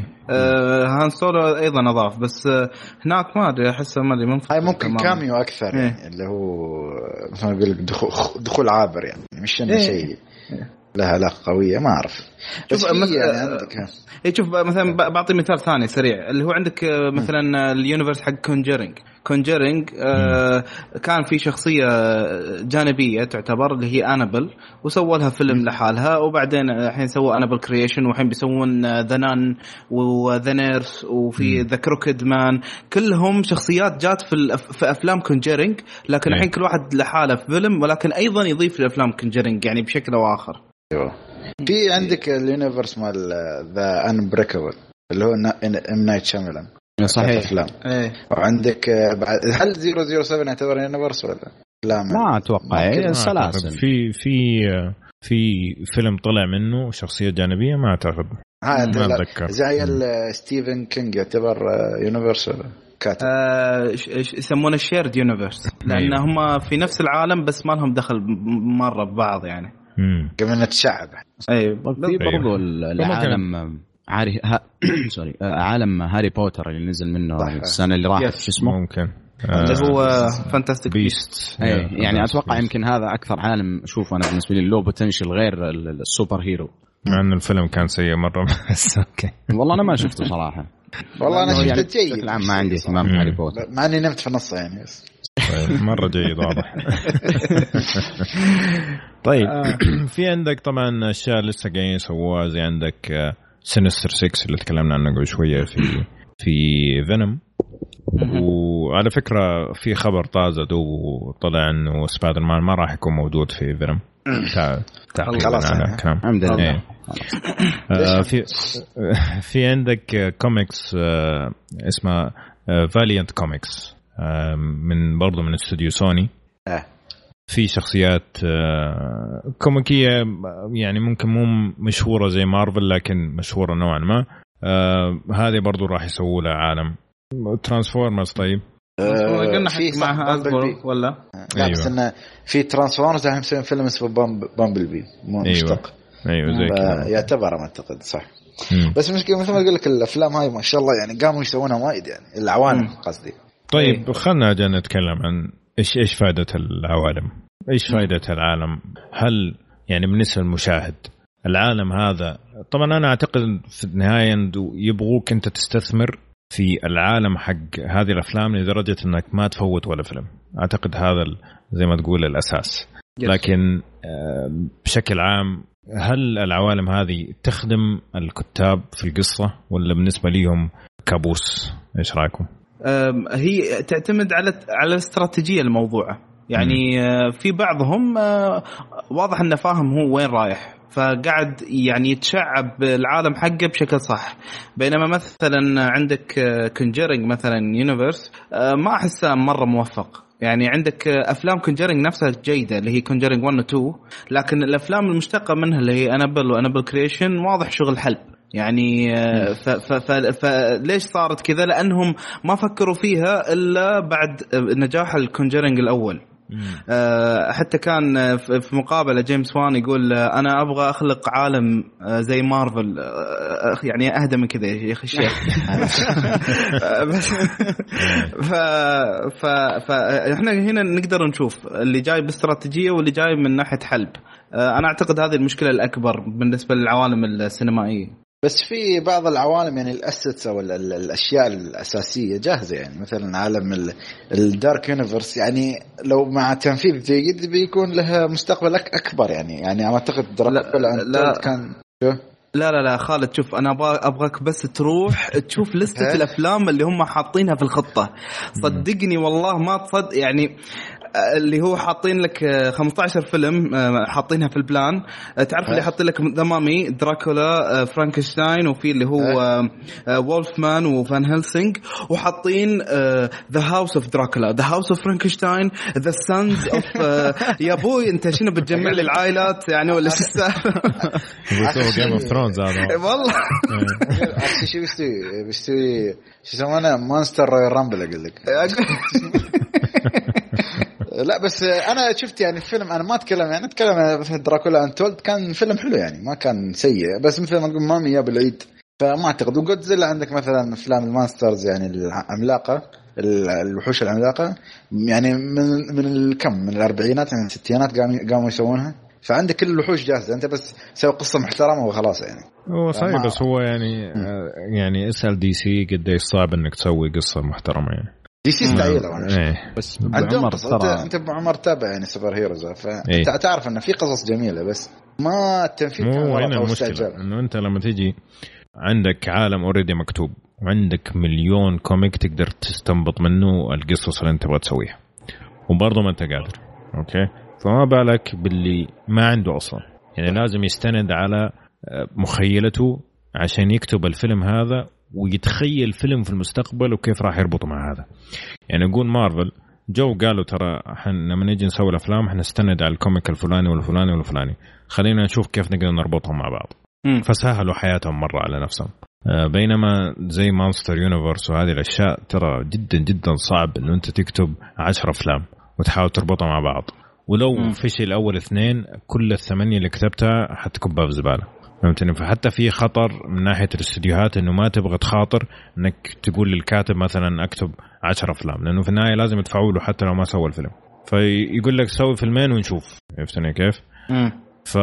فهنا المشكلة. أعتقد إنه صعب جداً إنك تسوي عالم بس عشان تسوي عالم. أوكي؟ لأنه إذا ما ضرب راح تخسر. انت بس سويت البدايه وبعدين قلت شو اسمه استرجل لما يجي وقت الفيلم الثاني ممكن يطلع ضعيف كمان. ففي الحدين هنا جدا صعب. طيب بالنسبه للسينماتيك يونيفرس الموجوده الان بالنسبه لكم كيف تجربتكم بشكل عام معها؟ هل يعني الاشياء اللي شفتوها فعلا اضافت لمتعتكم للافلام ولا لا؟ عبد الله طبعا بشكل عام. وخلني أروح للمثال السهل مارفل. يعني ترى مارفل للناس اللي تقريبا اللي مشت مع الأفلام من أولها لمين تقريبا انفينيتي وور، ترى أنت أنت يعني مثلا تخيل أنت جالس تتفرج على الفيلم الأخير، وأتوقع حتى يمكن هذه ناقشتوها في الحلقة اللي تكلمتوا فيها عن الفيلم أفنجرز. أنت لما تكون جالس تتفرج على الفيلم فرضا وبجنبك شخص ما قد تفرج ولا على فيلم إلا يمكن يمكن واحد أو اثنين، من اللي قبلها اللي تقريبا كانت كم سبعة عشر فيلم. صح هي متعبة ولكن ترى تعطيك متعة يمكن أي شخص تاني ما تفرج على أفلام من قبل ممكن أبد ما يحس فيها. برضو أنه هي أصلا من الأساس الأفلام اللي قبل ترى حاليا مارفل يعني من بعد تقريبا أتوقع الثور الثاني مستوى أفلامها ارتفع بشكل كبير. يعني أنا بالنسبة لي الكابتن أمريكا الأول، ثور الأول، ثور الثاني برضو كلها كانت مستواها ما هو مرة، ولكن من بعد الأفلام هذه المستوى جدا ارتفع بشكل كبير. فهي لها تأثير إيجابي جدا على المشاهد، وفي النهاية يعني من مصلحتنا إحنا ومصلحة الشركات. يعني مصلحتنا إحنا إن عندك كم سبعة عشر فيلم أنت أنت كنت تقدر ممكن ترى مارفل لو لو تفكر فيها ممكن تحطها فيها أقل، يمكن حتى أقل من عشرة، ولكن هم يأخذون فلوس وحنا نستمتع زيادة. عرفت؟ وين وين الموضوع. امم محمد آه. إيه أنا أشوف من الأشياء اللي كانت تفرق معي كسينماتيك يونيفرسز دائما اللي هو النقاشات. يعني السينماتيك يونيفرس يعطيك مساحة أكبر أنك تبدأ يعني تربط الأفلام في بعض، تربط الشخصيات في بعض، تتذكر أحداث حصلت في الفيلم الفلاني وكيف لها أثر في الفيلم مثلا الثالث ولا الرابع.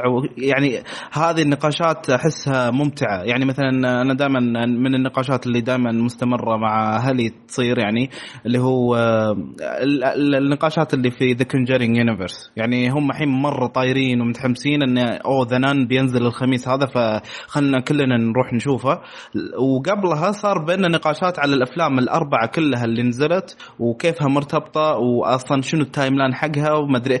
هذه يعني لها متعه مختلفه احس. خالد بس ما شاء الله تحبون تخوفون نفسكم. اي شفتها. لا بس شوف انا عندي مشكله الافلام.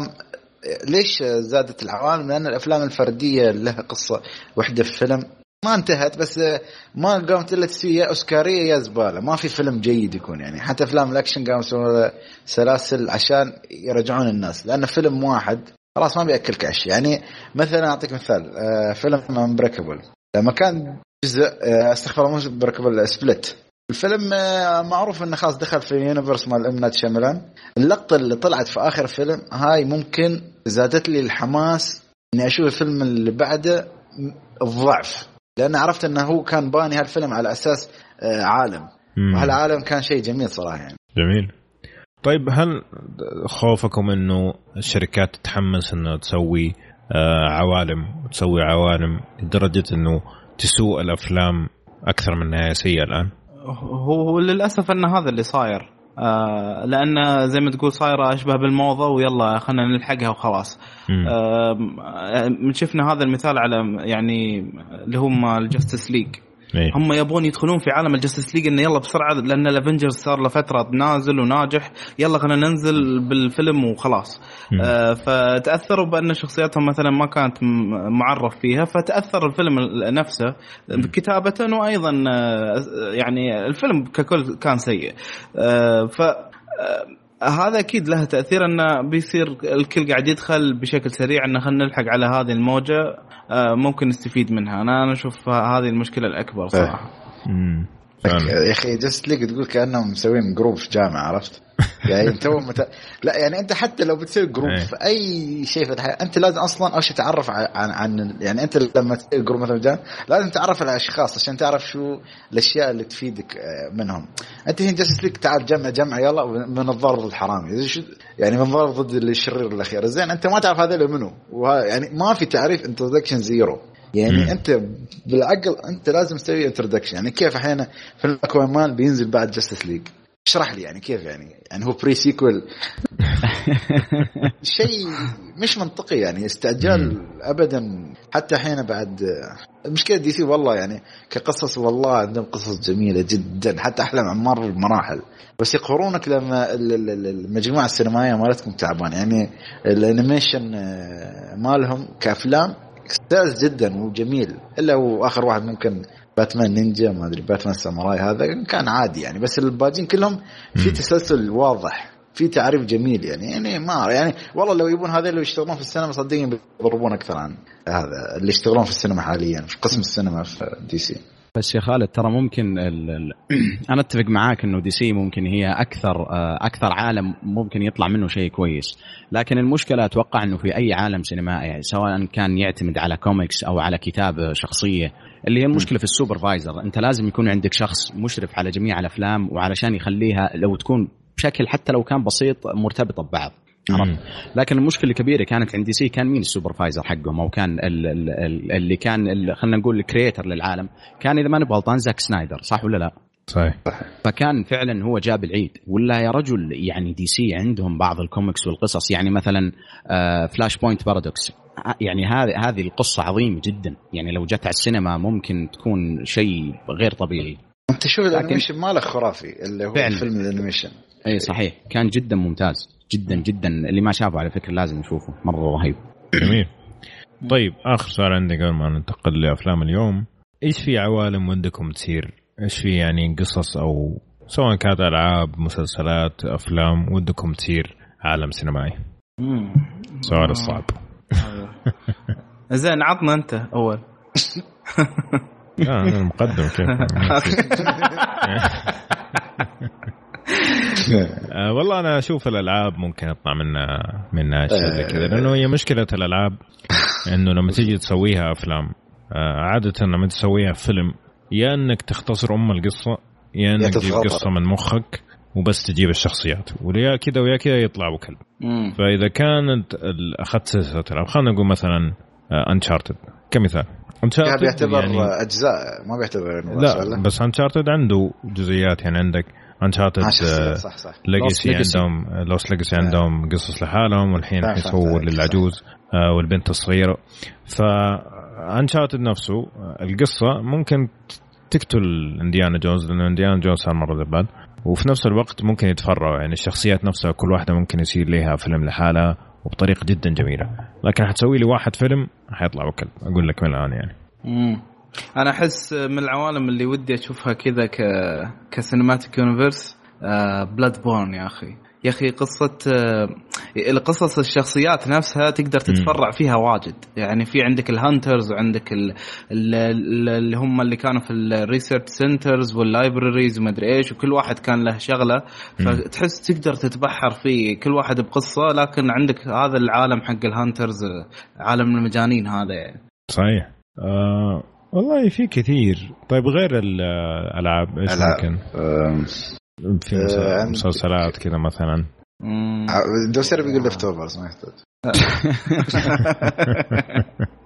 أنت على فكرة تدري أن جون ويك بيصير له سينماتيك يونيفرس؟ أوف إيه إيه جون ويك, لأنه بيصير له بريكوال تي في سيريس.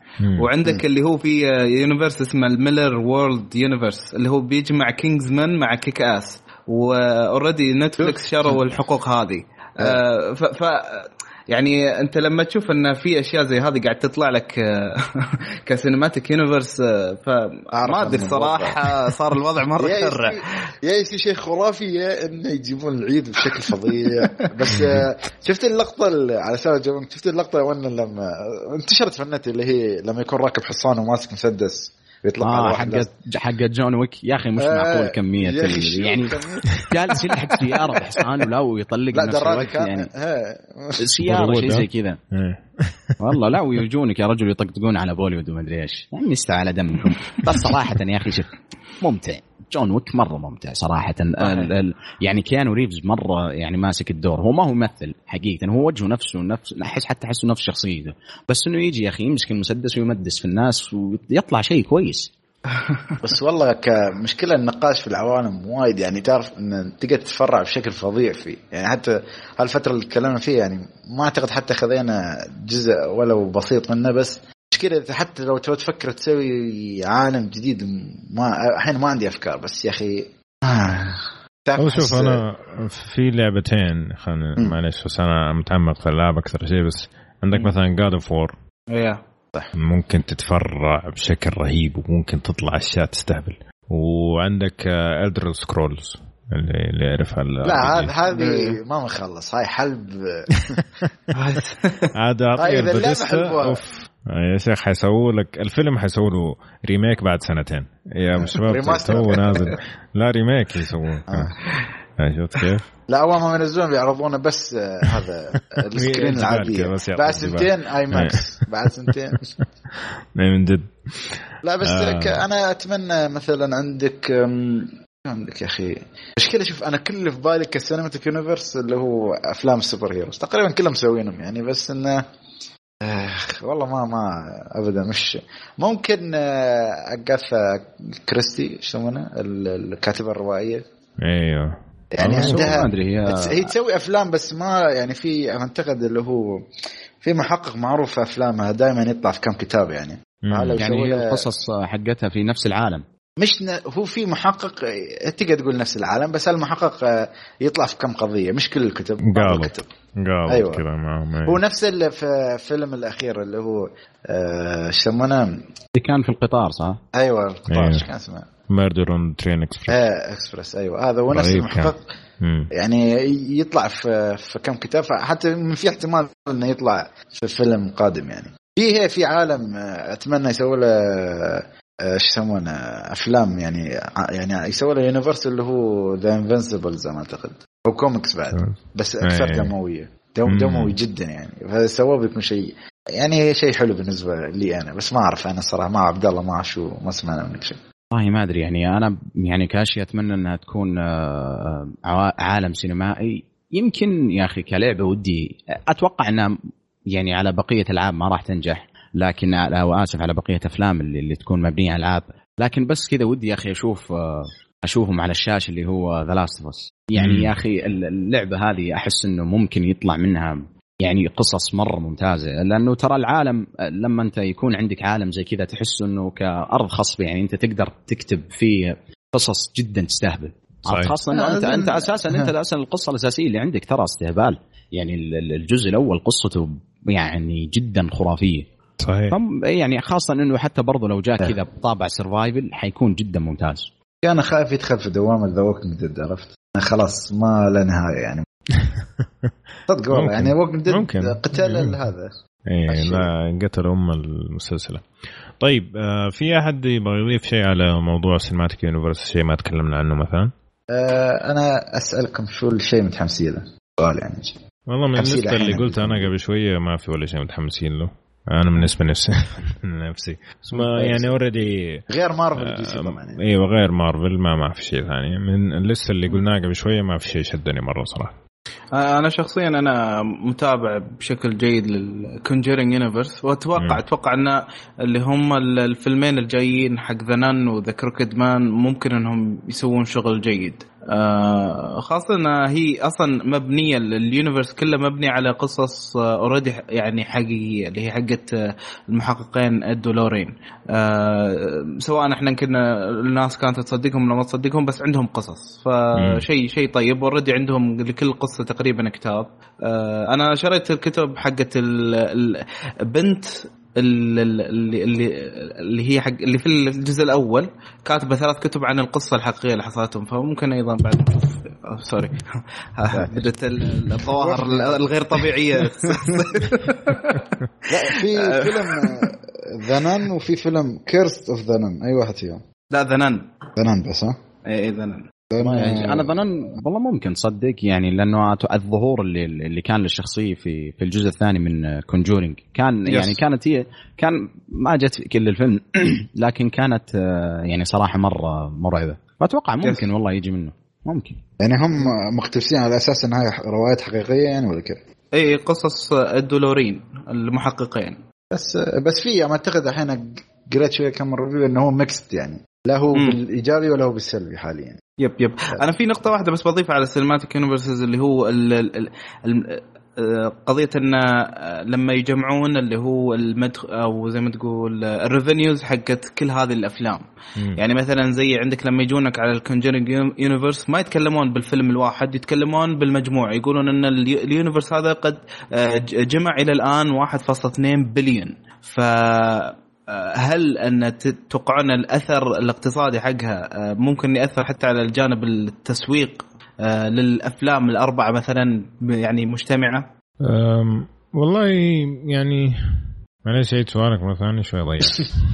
لا أنا أقصد أن الحين يعني الحين مثلا دائما لما يتكلمون عن الكونجرينج يونيفرس دائما يتكلمون بالأرباح حقتها أن يتكلمون عن الأفلام كلها الأربع مجتمعة فيتكلموا عن اليونيفرس كامل. يقول لك اليونيفرس اللي الآن محقق واحد فاصلة اثنين بليون. فهل أنه ممكن أثر اللي هو الأرباح نفسها أنه يأثر على أيضا تسويق الأفلام الجاية؟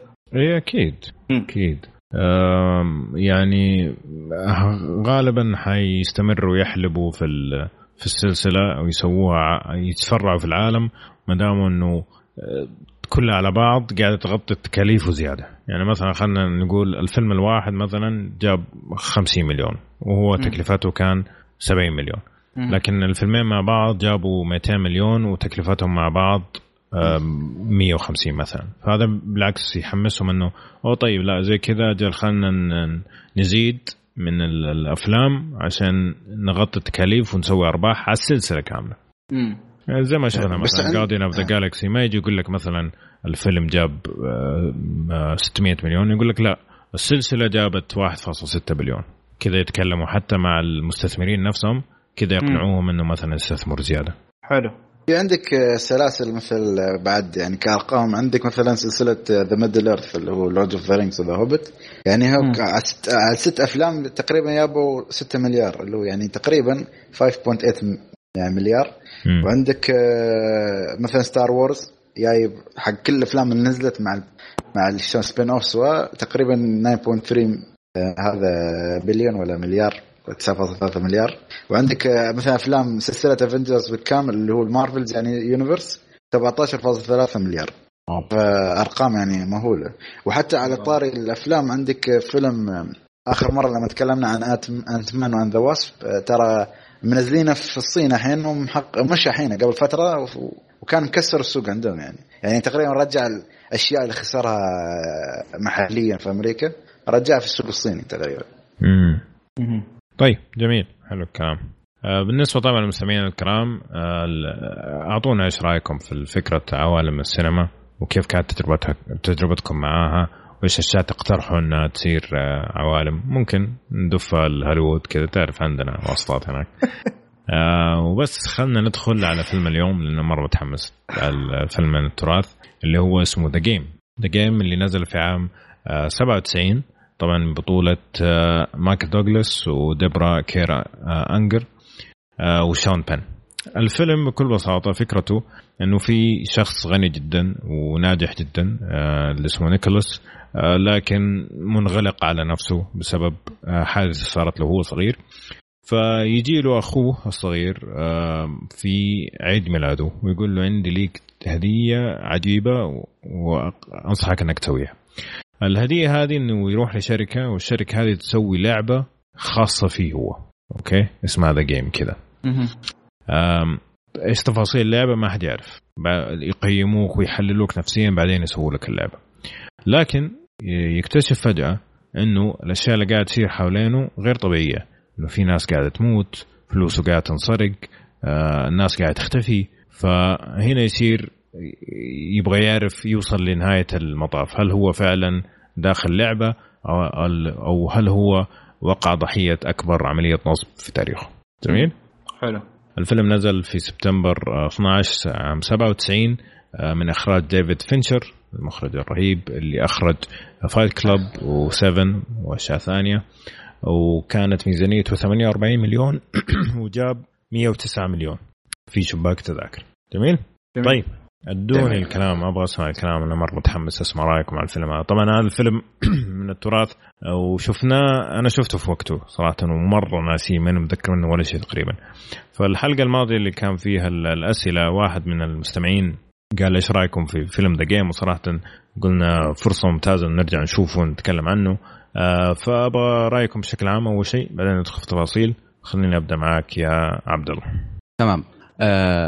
طبعا الفيلم فكرته بشكل عام أتوقع أنه من أغرب يمكن الأفكار اللي شفتها لأنه هذه مسألة اللعبة هي ما هي مثلا أنه مسابقة تدخل فيها أو شيء لا هو شيء يعني يصير معاك في حياتك. فأحيانا الشعور الإقلاق واللي انت انت ما انت عارف وش اللي جالس يصير اللي الشخصية الأساسية تحس فيه كان يوصلك بالضبط. وهذا أتوقع يرجع يمكن إلى بسبب أنه قدرة المخرج ديفيد فينشر في أنه يوصل لك الشعور الغموض والميستري. هذا أتوقع يمكن ما في مخرج يمكن يوصله زيه فيه، سواء جانجيل، سفن، فايت كلب.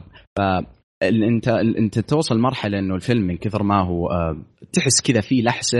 انت لما مثلا شخصيه يشوف شيء روتيني هو شيء طبيعي، مثلا شخص جالس قدامه جالس يشرب قهوه، انت يعني تجي تشك تقول هل هذا جزء من اللعبه ولا انه شخص بس يعني ما جالس يشرب قهوه؟ الموضوع جدا جدا بسيط. فالى هذه الدرجه الفيلم وصل لك شعور الارتباك. فتقريبا الفيلم مدته ساعتين وشوي، يعني يمكن الساعتين كامله هذه ما في لحظه تحس انه الفيلم كذا الخف الرتم او لا. كان بش... يعني بكل الساعتين تقريبا ماشي بمستوى واحد. كان فيلم فيلم قوي صراحه جدا وممتع ممتع، يعني هذا اللي اهم شيء. والفيلم غال... تحس فيه فيه لمسه من لمسات ديفيد فينشر، يعني خاصه مثلا في انا احسه في شبه كثير بينه وبين جانجر، ما ادري يمكن اكثر من الافلام الثانيه، لكن فعلا ديفيد فينشر بدع في الفيلم بدع. ومايكل دوغلاس برضه يعني، لكن ما أدري أنا ما أحبه الممثل شخصياً، بس كان تمثيله يعني كويس أتوقع. جميل. طيب خالد.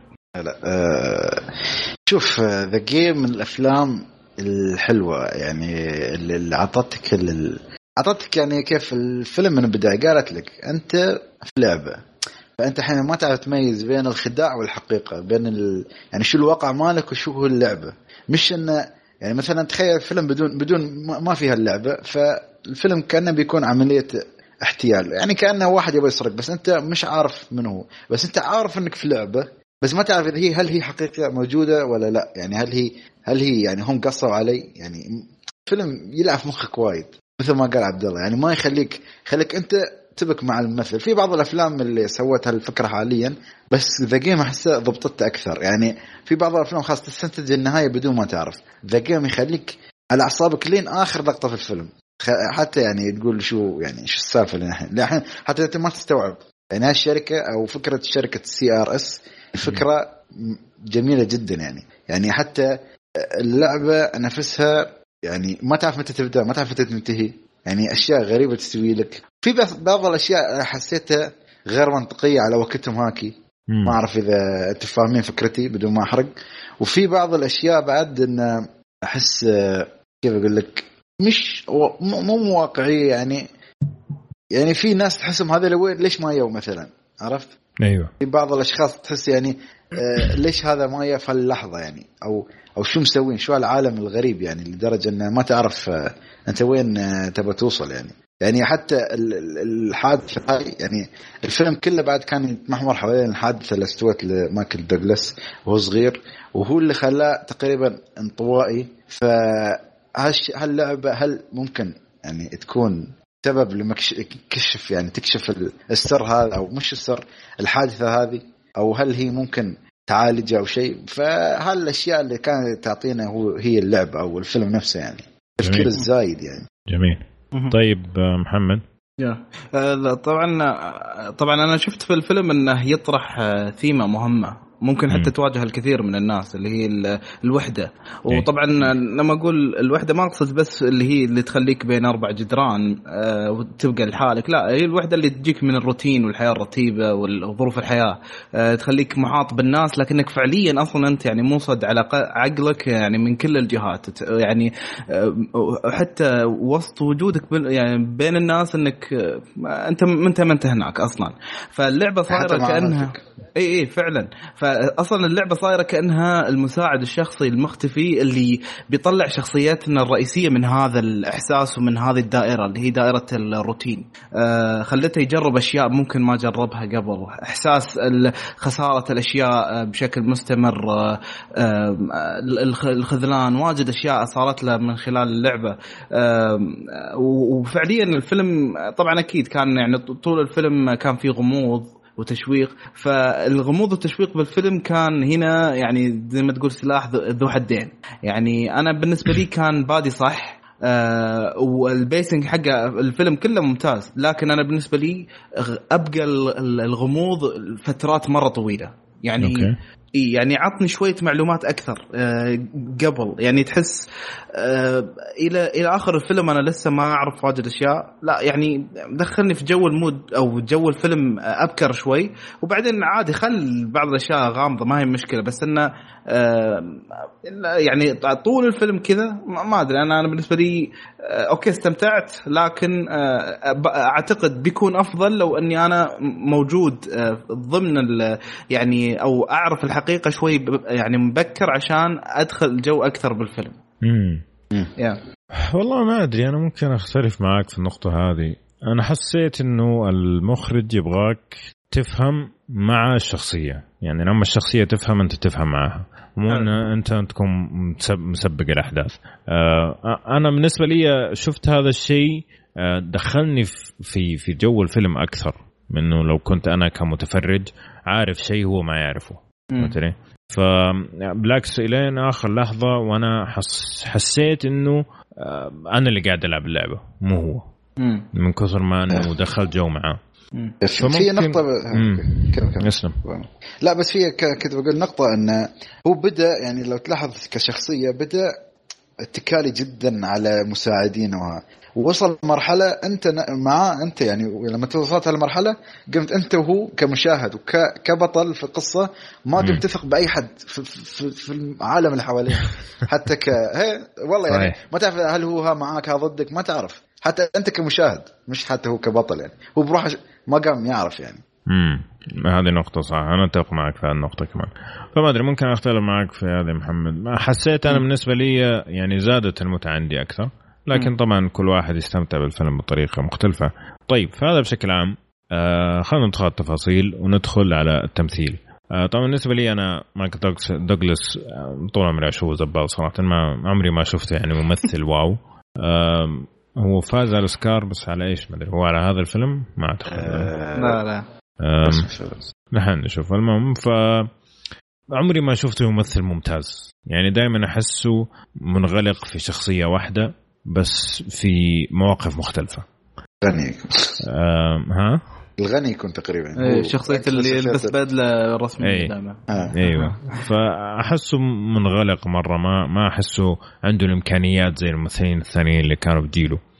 آه لكن في الفيلم هذا صراحة يعني فعلا حسيت باللي هو كان حاسه يعني طول الفيلم سواء كان في بداية الفيلم لما كان زي ما قال خالد متكل على على الجميع والجميع عنده كلهم زلايب وزبالين كنت حاسس بالإحساس هذا إنه هو فعلا أنا إنه أنا أغنى واحد في العالم ما يفرق معي أصلا أنتوا البشر الباقيين.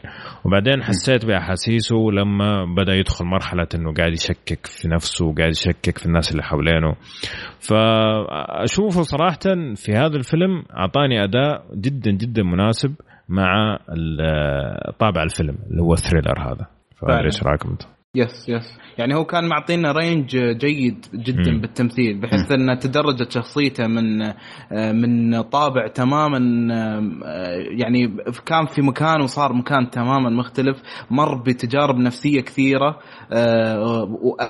يعني أقنعك فيها كلها. يعني هو أصلا الفيلم كله يعني طول على طوله كله فيه مواقف مواقف مواقف مواقف قاعد يتعلم على أشياء مختلفة فمع كل موقف قاعد يتعلم زيادة وقاعد يدخل في عمق نفسي ممتاز وقاعد يبرز على طول يعني بشكل يعني عميق وساعات يكون بشكل إنه يعني مسطح إن أنت تشوفه كمشاهد بعد. صحيح. على فكرة فاز أوسكارين مو واحد واحد في عام ستة وسبعين على فيلم One Flew Over the Cuckoo's Nest طبعا فيلم رهيب مرة و... لحظة هو كان في الفيلم تخيل زين حلو تمام. لا هي هو كان عرفت عرفت هو سمعت القصة هو كان منت... أبوه كان عنده حقوق الكتاب أو الفيلم وهو أصر أنه ينتج هالفيلم فهو ما أعتقد خذها على الإنتاج مش على التمثيل. والفيلم الثاني وول ستريت ولا صحيح نعم صحيح. وحتى أصلا فكرة ترى كبداية آه، مايكل دوغلاس ترى كان بداية جدا سيئة في الأفلام لأن حتى أبوه كان آه، ما أعتقد كان في مجال الأفلام قبل ما حتى مايكل دوغلاس يمثل آه، مثل ما تقول واسطة هو بدأ بس تقدر تقول مع الأيام أثبت نفسه يعني كمجال الإنتاج وها بعدين رجع يمثل. أمم أوكي. آه، وفول ستريت كان ممثل كان أخذ أفضل دور أساسي. طيب آه عبد الله هلا آه تمثيل آه زي ما قلت أنا من قبل, أنا بالنسبة لي مايكل دوغلاس تقريبا يمكن نفس وجهة نظرك أبو عمر, آه ما هو ممثل بس إنه سيء, ولكن ما يعجبني شخصيا, آه لكن في في هذا الفيلم جدا جدا بادع. وأتوقع السبب الأساسي إنه ترى تقريبا كان يعني شبه مية بالمية كل مشاهد الفيلم كان فيها مايكل دوغلاس, وحتى إنه إنه السبب اللي اللي خلى القصة أو الغموض الفيلم يطلع بالشكل هذا إنه أنت جالس تشوف كل اللي جالس يصير هنا من منظوره. يعني حتى في في أحيانا نقطة بسيطة إنه تلج يعني تلقاه جالس يتكلم مع مع أحد عن عن الجيم هذه فيمشي بعدها, فلو الكاميرا بس تجي على شخص على على على وجه الشخص الثاني خلاص أنت تعرف كل شيء في الفيلم. فهمت علي؟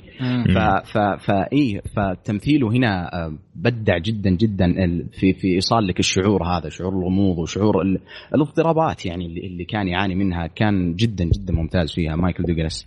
التمثيل الشخصيات البقيه يعني يمكن اللي كانت تمثل شخصيه كريستين اللي هي النادله اي كانت كويسه. شون بن هو يجي منه احسن من كذا, بس انه اتوقع انه شخصيته ترى ما كانت مرة يعني لها ظهور كثير, يعني كانت كم لها كم مشهد كذا وكان ممتاز فيهن, لكن يجي منه أحسن من كذا بكثير مرة. صحيح مم. صحيح. لا بس تركيز الفيلم كان كله على مايكل دوغلاس, لأنه مثل ما أعتقد فيلم كان تام إنه خلاص أنت كل لقطات الفيلم مع مايكل دوغلاس كأنك أنت في متاهة و... وأنت مع الشخصية في المتاهة. ما تعرف ما... ما... يعني كأنك ما تشوف المتاهة من فوق, لا أنت مع داخل المتاهة. عرفت بعض الأفلام تراويك الباك ستيج للخدع والشيء أو الاحتيال اللي يسوونه للشخصية, وبعضهم لا يكونون مع هذا أو يعني يعني راويك وجهتين النظر يعني أو... يعني كل المشاهد اللي جاء فيها شون بني إذا ما خانتني الذاكرة كلها كانت تكون مشاهد حوارية بينه وبين مايكل دوغلاس تقريبا إلا مشهد واحد المعروف اللي في النهاية.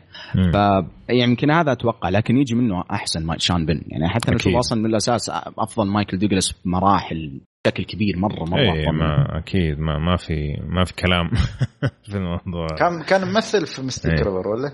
إيه هو أخذ الأوسكار.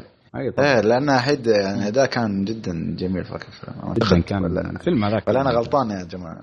لا لا لا. كان هو. ما أنت غلطان. أي كان أي كان هو ال واخذ الأوسكار. لأن كيفن بيكن بعد وياه ما أعتقد. في هذا ما شو شاكر دمشن مع هو الثلاثة يعني الممثلين. إيه لا هو اللي فاز في الأوسكار, واللي كان في شوشانك حصل على ترشيح لكن ما فاز. جميل. طيب خالد تضيف شيء على التمثيل؟ لا تمثيل مثل ما قلت يعني مايكل دوغلاس هو المحور الرئيسي, وهو كتمثيل يعني سوى اللي عليه. جميل. طيب الأحداث والتسلسل, كيف كان تسلسل الأحداث بالنسبة لكم؟ أبدأ معك خالد. أه والله أنا شفت جدا يعني تسلسل كان جدا رائع, ويعطيك الغموض حبة حبة. م. أنا ما كنت أبغي يعني أوكي أنا فاهم وجهة نظر محمد إنه ليش ما شوي يعني يعطيني مثلا مش الحلول أجوبة. آه نعم مثلا أجوبة على بعض الأشياء الغامضة, بس أنا أشوف زين لو يعطيني مرة واحدة على النهاية يعني كتأثير علي أنا كمشاهد يكون أقوى بكثير بمراحل. مم. غير عن مم. غير عن لو لو أعطاني أحس لو أعطاني الجرعة الجرعة الغموض أحس كنت أقدر أستنتج النهاية, بس لما أعطاني كل أعطاني إياها مرة واحدة في النهاية خلى النهاية بالنسبة لي أكثر تأثيرا. أوكي محمد. هو انا الاكثر شيء عجبني صراحه بالتسلسل ان او طبعا اكيد يعني بيبني التسلسل على بناء على الحوار في بناء على الشخصيات سوري فبناء على الشخصيات اللي عجبني انه استعمل شغلتين واستعملها بسرعه ودخلك في القصه, اللي هو المشهد الفلاش باك هذا اللي في البدايه آه نفذه كذا بشكل ذكي وخفيف, وبعدها على طول دخل بحوارات ذكيه يعني بين مايكل دوغلاس وعده الشخصيات, آه حتى ما طول في الحوارات, كانت حوارات كذا ممتعة أه وعلى طول من بعدها دخل ب... دخلك بالقصة, ومن من تدخل ب... بجو القصة وتدخل بالكونفليكت حق الفيلم خلاص أنت بنفس الرذم, خلاص أنت مواقف وراها مواقف وراها مواقف, وهو يحاول يستكشف ورا كل موقف أنت أنت مفروض إيش تتعلم. أه أنا عجبني مثلا في بعض المواقف أن خلاص أن وصل لزنقة أن أنا شكلي بموت, فقام يقول خليني أفكر زي الافلام كان على اساس اني في لعبه, خليني افكر اني في لعبه, وبدا ي... ي... هو نفسه ينسجم مع اللعبه عشان يتخذ قرارات معينه, وهذا واجد عجبني يعني. والله شوف انا بالنسبه لي ممكن اول ثلث ساعه في الفيلم اشوفها من الافلام اللي تدرس صراحه, كيف فعلا. تبدأ فيلم صح، يعني أعطاك كل شيء تحتاجه عشان تبدأ الفيلم. أول شيء يعرفك بالشخصيات مرة كويس في فترة مرة بسيطة بدون ما يدخل في تفاصيل مرة كثير صح. ثاني شيء بدأ يشدك للفيلم بس من ال... زي ما تقول الهندس أو أشياء بسيطة كذا تقال وأشياء بسيطة تصير تشدك، يبغى تعرف إيش حيصير بعده. فأول ثلث ساعة الفيلم صراحة يعني طبعا أنا شفت الفيلم كأني شفته أول مرة مرة مرة ناسي صراحة، فمن جد كنت مبهور وماني قادر أتحرك كذا، قاعد مركز في في الفيلم بشكل رهيب صراحة. ديفيد فينشر كل مرة يبهرني بطريقة سرده بطريقة إخراجه اللي راح أتكلم عنها بعد شوية. آه بعد كذا طبعا الفيلم يصير حماسي، يعني ينطلق مع الإثارة مع الأشياء اللي تصير مع كيف يحاول يطلع من المأزق اللي هو فيه. آه برضو شفت السرد هناك كان ممتاز، ممكن بس في كم مشهد كذا جاء في في النص حسيت انه كان ممكن ما يكون موجود او يكون اقل، ما حسيت واضاف كثير للفيلم، لكن في نفس الوقت ما هو ما هي كثيرة هذه المشاهد لدرجة انها تقلل من جودة الفيلم بالنسبة لي. طيب فعبد الله اقول لنا ايش رايك؟ أه والله ما قصر شباب، لكن بعمر بس عندي تعليق على النقطة اللي قلتها لي أول عشرين دقيقة من الفيلم وطريقة التعريف للشخصيات، يعني كانت جدا مبهرة حقيقة، سواء الفلاش باك أو أو حتى مثلا فيه المشهد اللي كان بين شان بن ومايكل دوغلاس اللي في المطعم اللي كان صحيح. اللي عطاه الدعوة حقت اللعبة مم. ترى بس في كم كذا كم كلمة كالها آسف قالتها شخصية مايكل دوغلاس، يعني عطاك خلفية أو باك جراوند لشخصية شان بن بشكل كبير، يعني درجة إنه حتى ممكن يتسوى عنها ثلث ساعة ربع ساعة تأخذ من وقت الفيلم، لكن قالها في جملتين عارف، فكان جدا جدا مبدع ديفيد فينشر في النقطة هذه أتوقع. جميل. طيب آه نيجي لإخراج الصوتيات، آه شغلك هذا محمد، فقول لنا إيش رأيك؟ إيه عاد يقول لك عاد الخزل الخباز ها؟ لا لا لا لا فعليا أنا أنا بالنسبة للصوتيات أو بالتحديد الموسيقى أنا مرة دخلتني، هي أكثر شيء دخلني جو يا أخي، فيها ضربة البيانو هذه اللي أسمعها في ريزنت ايفل على إيه اللي هي تلا لا لا كذا ويسكت اللي خلاص اللي فكانت مرة عجبتني. غير أن طبعا هي زي ما تقول ديفيد فينشر عندها اللي هي حال طريقته الإخراجية البصرية هذه، لكن أيضا شفت رينج مختلف عند ديفيد فينشر ما شفته في أفلامه الثانية، اللي هو أنه حاول يطلع لك أكثر من فريم يبين لك حالة الشخصية نفسها على أكثر من مرحلة في الفيلم، بمعنى أنه في بداية الفيلم وراك فريم مثلا معين أن الشخصية وحيدة، فبين لك أن في واجد أشياء بال بال زي ما تقول الفريم الواحد أو الإطار الواحد موجودة فيه شخصية لكن معزول تماما عن العالم. وبعدين يعني من يتقدم الفيلم تلاحظ أن لا الإطار هذا قاعد يختلف، كل ما هذا قاعد هو يندمج مع العالم قاعد يندمج مع اللي حوالينا. فعجبني كيف أن سواها ديفيد فينشر أكثر من مرة عشان يوريك أن في تقدم في الشخصية هذه نفسها. جميل. خالد في عندك؟ يعني أنا أتفق معه، بس مشكلتي أنا في كانت مش في الإخراج ماله، في بعض الأشياء اللي مثل ما قلت لك كانت غير واقعية، مثل ما قال دوسر في الحدث في بعض الأفكار مثلا يقول خل أفكر أنه هو في لعبة مش في عالم حقيقي، بس أحس يا أخي كان بيجيب العيد يعني لو ما تصرف هالتصرف يعني كحدث يعني خليك من أيوه. الإخراج في لقطة في الإخراج مثلا عندك مثال أن في تليفون كان يرن وهو رد على التليفون، فلما كان يصور أول شيء كان يصور منوره زين مم. كان مبروك إن أبدا غير مهتم، حتى لما صور هو يتكلم صوره على جنب كأنه رافع خشمه على الشخص اللي اتصل عليه عرفت مم. ولا مش مهتم له أبدا، حتى من طريقة اتصال كان مبين، حتى مش من طريقة الكلام يعني مم. حتى ما كان يحتاج، حتى لو كانت كلام طريقة عادية كنت تفهم إنه أصلا هو ما كان له خلق بالشخص اللي كان متصل على كل وقت. وعنده وعنده وايد لمسات حلوة يعني ما شيء، وحتى الفلاش باك كان مرات في لقطات في السيارة مثلا يشوف بعض الفلاش باك يتذكر في مناطق يشوفها يابا بطريقة حلوة أنه يرجع للماضي والمستقبل عشان تعرف الشخصية نفسها كيف كانت تعاني أو شو المعاناة اللي أدت اللي وصلتها الشخصية لهالشيء من فلاش باك لقطة ثواني كانت أعتقد. أيوه. فديفيد فينشر طبعا يعني يعني أفلامه يعني الأفلام اللي اشتغل فيها هي تراويك جودة هالإنسان، وأعتقد يمكن هذا بعد دينزل واشنطن يمكن هو أكثر شخصية تكلمنا عنها في في البودكاست كله يعني. ترى على فكرة بس بضيف نقطة بسيطة, ترى على فكرة هو أكثر من مرة ينتقد نفسه على الفيلم هذا, دائما يقول إني أنا ماني بالشخص المناسب لإخراج هذا الفيلم حتى لو إنه طلع بهذه التقايم. يا حبيبي إيش الزهد؟ هذا متواضع, لا هذا يا متواضع يا أن أن شايف نفسه بزيادة يعني. لا هي هذه هذه هذا الطبع في الفنانين, دائما يقول لك لا هذا مو أحسن شيء عندي, أقدر أسوي أحسن. ممكن هو يشوف نفسه نفسه يعني تقريبا كل أفلامه غموض, بس يعني يمكن يشوف نفسه في نوع ثاني من الغموض يعني, مش يعني لأن سيفن ولا شيء يعني, كانت من الأفلام يعني كان من الأفلام الجميلة يعني. هو يحب الأفلام المريضة يعني. أيوه The Game كان شوية فيلم يعكس هالشيء, عكس والله مريض The Game يبغى يعالج شوية المرض يعني. طيب في أحد باقي ما يتكلم عن إخراج؟ عبد الله تكلمت عن إخراج؟ والله ما مش أقول بعد الشباب يعني, أتوقع كبير. الفرق آه شفت كيف المبدعين يقول لك لا ما أقدر أتكلم أنا.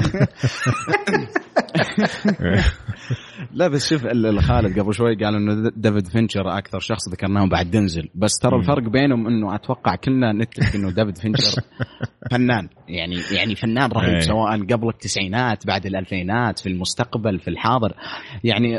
الرجل هذا أنا يعني ما أتوقع إني قد شفت فيلم من أفلامه وما بهرني, حتى حتى لما طلع من من من من الروتين يعني. الأفلام اللي تحسها كذا اللي فيها مرض, سيفن فايت كلاب ذا جيم جانجل, راح السوشيال نتورك وقدم يعني فيلم إخراجيا ترى على فكرة شطح. السوشيال نتورك يمكن كمية السي جي آي المستخدمة فيه يمكن أكثر من بعض أفلام الأكشن اللي تعتمد على الطاخ وطيخه. ففعلا مخرج مخرج فنان يعني, مخرج يعني ما ما ودي أمدحه بزيادة بس فنان. لا لا ما وصراحة مهضوم حقه يعني, لما تيجي تقارنه بالمخرجين المشاهير ما يعتبر مشهور, ترى أغلب الناس ما يعرفوا أصلا مين ديفيد فينشر, مع أن أنا أشوف يعني أنه يستحق صراحة أنه يكون زي ما تقول مقياس لإخراج نوع معين من الأفلام يعني. خلنا كمان ما ننفخ على خير حتى ايه. كريستوفر نولان يعني مهضوم, ولا أنت تعتبر كريستوفر نولان من المشاهير؟ بل أنا شوف والله كريستوفر نولان أوفرريتد يا رجل. لا يعني أوه. هل تعتبره من المشاهير ولا إلا ما مرة مشهور كريستوفر نولان؟ لا لا يعني حتى الناس اللي ما آه أوفرريتد ولا شيء. أنا قلت أوفرريتد, أنا قلت يا شباب أكيد مسجل مسجل ما أعرف هل هي ولا لا ما أعرف صراحة. لا ما أتوقع إنك يا أخي شوف مخرج م... لا لا لا مخرج مخرج عظيم كريستوفر نولان, بس يا أخي معليش آخر كم فيلم له زبل صراحة. دانكيرك يعني تقنيا الفيلم عظيم من يعني صوتيات وإخراج يعني, رجل صور الفيلم كامل بكاميرات آي ماكس, لكن يعني كقصة الفيلم فارغ يعني. أنا أنا أشوف الفيلم صراحة كان المفروض كذا يحطون جارة دوكيومنتري صراحة. والله ممكن هذا من مش من المخرج يعني, عندك الكتاب عندك وهذا شيء عندك. لا بس يا أخي في كثير مخرجين يا أخي تشوف قصة الفيلم تكون يعني ما هو فارغ, ولكن تكون مكررة بشكل جدا يعني مقرف, ولكن يطلعها لك بشكل كويس يعني. تكون أنت صن عارف القصة وين كيف تبدأ وين رايحة, لكن يطلعها لك بشكل كويس. هذا اللي ما شفته أصلا من في دانكيرك أصلا يا رجل. الفيلم ما كان فيه شخصيات شخصيات ما كان فيه. أمم أعتقد أنه يعني شوف هو من ناحية أنه ما في شخصيات ما هو شيء سيء, أنه كان يبغى يركز على على الحدث, ما كان يبغى يركز تمشي مع شخصية واحدة وتشوف أنه هي البطل أو شيء كذا. لكن بالنسبة لي أنا طبعا الفيلم ما عجبني, لكن متفهم التوجه الإخراجي أنه ركز على المعركة. كل هذول ترى الجنود زي بعض, ما في ولا واحد فيهم سوبرمان, المعركة هي الفيلم. فشوفته نجح من هالناحية, لكن هل الفيلم ممتع ولا لا؟ أنا بالنسبة لي ما ما استمتعت فيه. طيب نرجع لفيلمنا قبل ما نختم, خلينا بس نجاوب على الأسئلة المعتادة. هل الفيلم فيه تعري؟ لا ما أتوقع. ما أعتقد. في بداية كلام في بداية كلام إيه يعني خفيفة خفيفة قليلة إيه. آه ينفع المشاهدة الجماعية؟ أنا شو قوة صراحة عن نفسي يعني. آه إيه أتوقع, وخاصة حتى أتوقع حتى العائلية تنفع يعني. ما امم أنا أحس أي شيء فيه غموض ممكن يعني يجذب الناس, خاصة الأفلام اللي تطرح أسئلة أكثر من الأجوبة يعني. بس يعني. بس بالتحديد لا لا تطالع مع واحد ما يركز وقاعد كل شوي يقول لك ها كسا يسأل قال هو في لعبه ولا بعد ايش دراني انا معاك في الفيلم. يا رب يا رب يسمع الحلقه هذه بالذات اللي اقصدها. لا في ناس والله يعني انا على هالحال في ناس حارق رزقك واضح. لا آه يعني نعيد الح... إيه جاهد. لا يعني كده بقول لي أنا في ناس أوكي أنا أشوف معاك الفيلم أول مرة يسألني يا أخي شو قصة هذا زي أنا وياك أشوف الفيلم والله ما أعرف والله العظيم ما أعرف. يعني شو هالشخصية شو تسوي ليش تقول هالكلام أنا والله ما أعرف يعني لو أعرف بجاوبك. نقول له أنا أنا حاس يعني بمعاناة سري بس يعني هم قلة. آه لا لا هذه هذه يبغى نقاش كذا الحال وحلقة الحال. لأنه أنا عندي كمان أتعب من الناس اللي يقعدوا يلعبوا في جوالاتهم وإحنا نتفرج على الفيلم يعني. الجوال هذا شو سالفة لحاله. ها لا أنا أقولك هذا شوف الفيلم معاي بس يسألني عن أشياء أنا بعدني معاه يعني أنا مش شايف الفيلم عشان أشرح لك شيء يعني أنا شوف الفيلم معك تعرف كيف. ها يمكن أتوقع أتوقع حيد مرة بس دي سؤال حيد مرة كان كنت فيلم ما أذكر شو الفيلم كان المهم أنا أعطيت نهاية من رأسي والله العظيم طلعت النهاية كوبس من قلته والرجال اللي عندي قال ليش تحرق علي فيلم قلت والله العظيم أول مرة أشوف فيلم وزعل مني يوم يمكن قالش عيب عليك والله قلت والله العظيم ما شايفنا أول مرة أشوف معاك يا قافض مخالي محنك كذا صح صح صح هذا عكس تعرف يوم عون عبد الله قال أنا ما أعرف أنا أحاول أطلع الفن اللي فيني. طيب مين ممكن يعجبه الفيلم؟ ما أدري إذا إذا إذا في أي شخص يعني قد شاف يمكن واحد من الأفلام الثلاثة هذه فايت كلاب سفن غانجر وعجبه أي بالراحة هذا أكيد راح يعجبه. مم. بس هو على فكرة الفيلم أتوقع بالنسبة لي أقل من الثلاثة هذولي كلهم أوكي مم. لكنه فيلم برضه سلم ممتاز مرة ممتاز لازم يشاف. مم. جميل. هو بالغالب يعني أكيد للي يحبون الغموض وأيضا للي يبي قصة مختلفة يعني أنا أعتقد يمكن ما شفناها بنفس الفكرة إلا في The Game Night يمكن بس ولا الفكرة هذه ما هي ما هي مكررة كثيرة مثلا. صحيح. بس عبد الله شو الأفلام الثلاثة اللي ذكرتها؟ Gangster, Seven, Fight Club.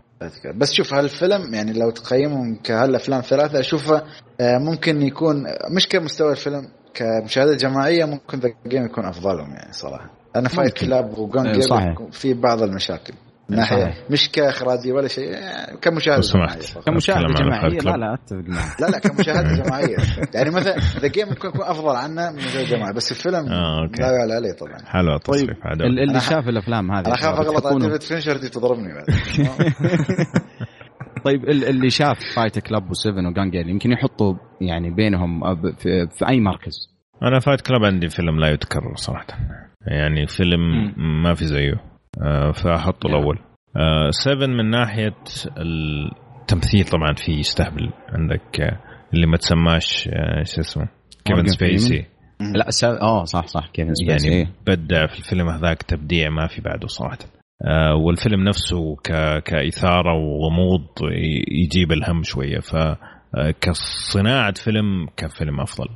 The Game أشوفه أقلهم لكن في نفس الوقت يعني ما في واحد فيهم سيء يعني كل الثلاثة ممكن الفرق بينهم شيء بسيط إلا فايت كلاب بالنسبة لي طبعا فايت كلاب شيء مرة مختلف عشان أنا مرة يعجبني لكن كأفلام تقييمية أشوف الثلاثة قريبة من بعض من ناحية الجودة فما ما يفرق مرة كثير إيش الأول لكن إذا بقسمهم بقول الثالث.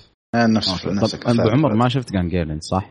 قام قال لا ما شفته وانا والله ممكن يعني لو انت ما انت بعمر ممكن ازعل عليك صراحه. الفيلم الفيلم الفيلم العظيم يعني ما هو احسن واحد يمكن احسن ممكن عشان بنفلك صح ولا والله ما شدني ما شدني صراحه ولا كنت اعرف انه ديفيد فينشر بس انه الفيلم نفسه لما شفت تريلر طبعا لما كنا نسوي في كشكول القديم قادم للسينما كنا نشوف تريلرز ابدا ما شدني في التريلر فممكن عشان كده ما تحمس اشوف بس شوف التريلر ابدا ما يعكس الفيلم هذا غالبا يعني بس هو كمان التريلر يعني جزء من مهمته انه هو يشدك فكان كسر تام صراحه الدعايه بس يلحق يقال الدعايه حقت فايت كلاب كانت من أسوأ الدعايات اللي في التاريخ فممكن كده اقتنعت انه ممكن لازم اشوف نحطه في اللسته ليش لا يبيلنا يوم ان شاء الله نتكلم عنه يجي ليش لا.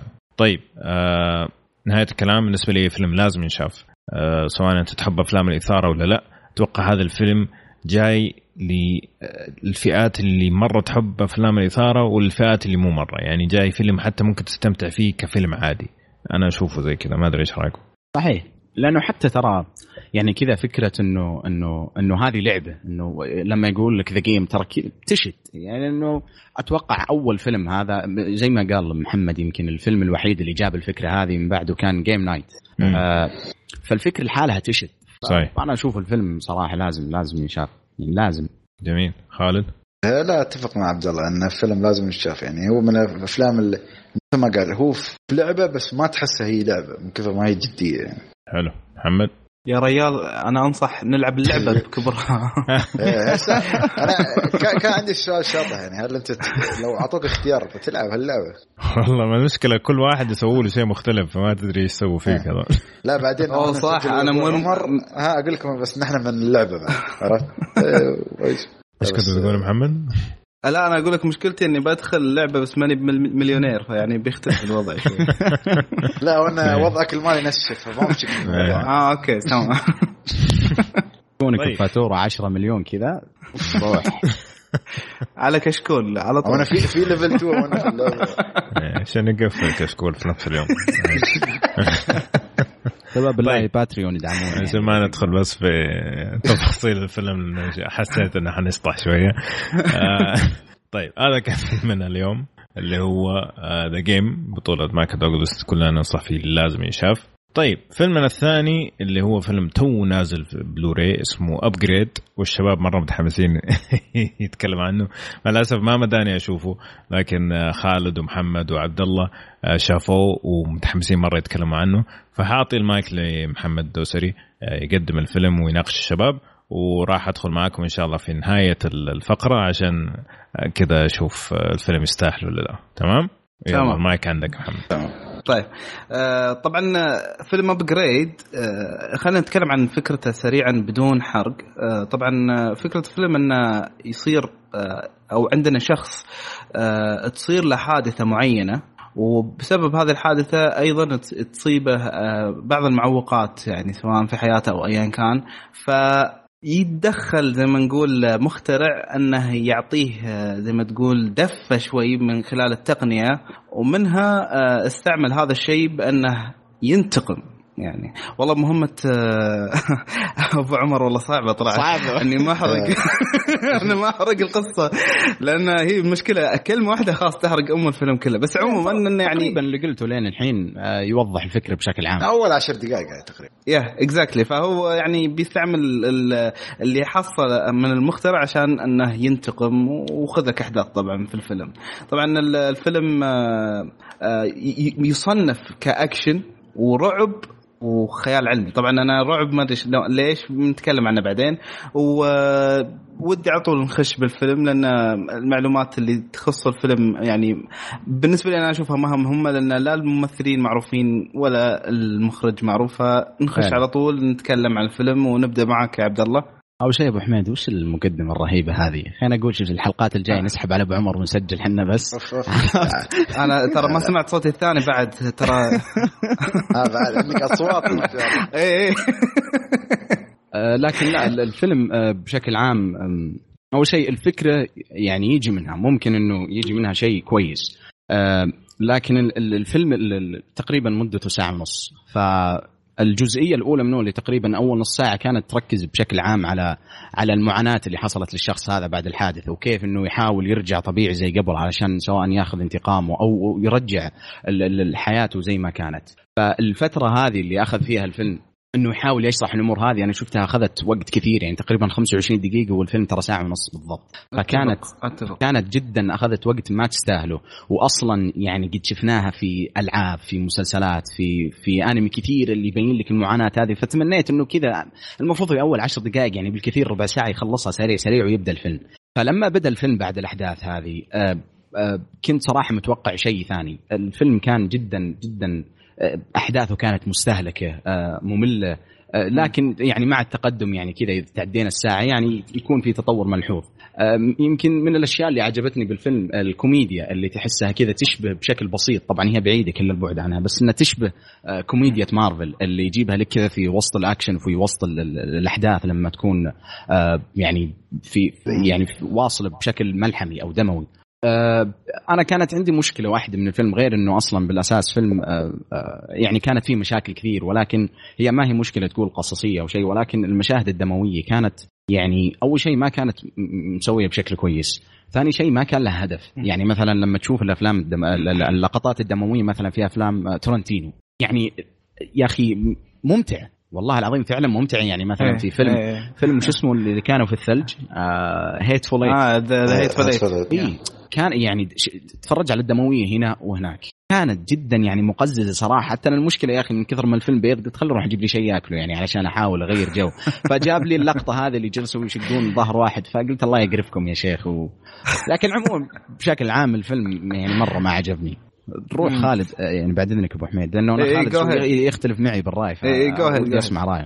أه شوف, أنا أتفق معك في أن المقدمة شوية كانت طويلة وكل شيء, بس أه أنا أحس أن اللقطات القتالية كانت جيدة. ليش؟ لأن أنت لو تأخذها من منظور أه بعد ما استوى لها الحادث واستوى يعني استوى أدفانسد أو أبجريد أه بسبب التقنية هاي, أحس أن حركته أصلا استوت روبوستيكال أو, أو اللي هي آلية. فحتى لو تلاحظ الكاميرا من وراء تيجي كأنه يمشي كرجل آلي, يعني أنت لا تأخذها خاص, لا تعتبر كإنسان الحين حاليا. حتى حركات القتالية تحسها هو هو بس الرأس هو يتكلم, بس الجسم شيء ثاني, يعني كأنه بني آدم ثاني يحركه مش هو فعلا. فأنا شفت هاي فكرة كانت وايد حلوة صراحة. هذه هي أساسا كده. ترى اسم الفيلم أبجريد, يعني هو يقصدون أتوقع الشغلة هذه, فهمت؟ م. أنا فاهم, يعني أنا أنا اللي عيبني أن هالفكرة يعني اللي وصل لك هالفكرة بطريقة تصويرية حلوة, يعني ما أقول لك إنه أوف كان بيرفكت, بس ك كفيلم حتى ما أعتقد يعني تقريبا كل الممثلين غير معروفين.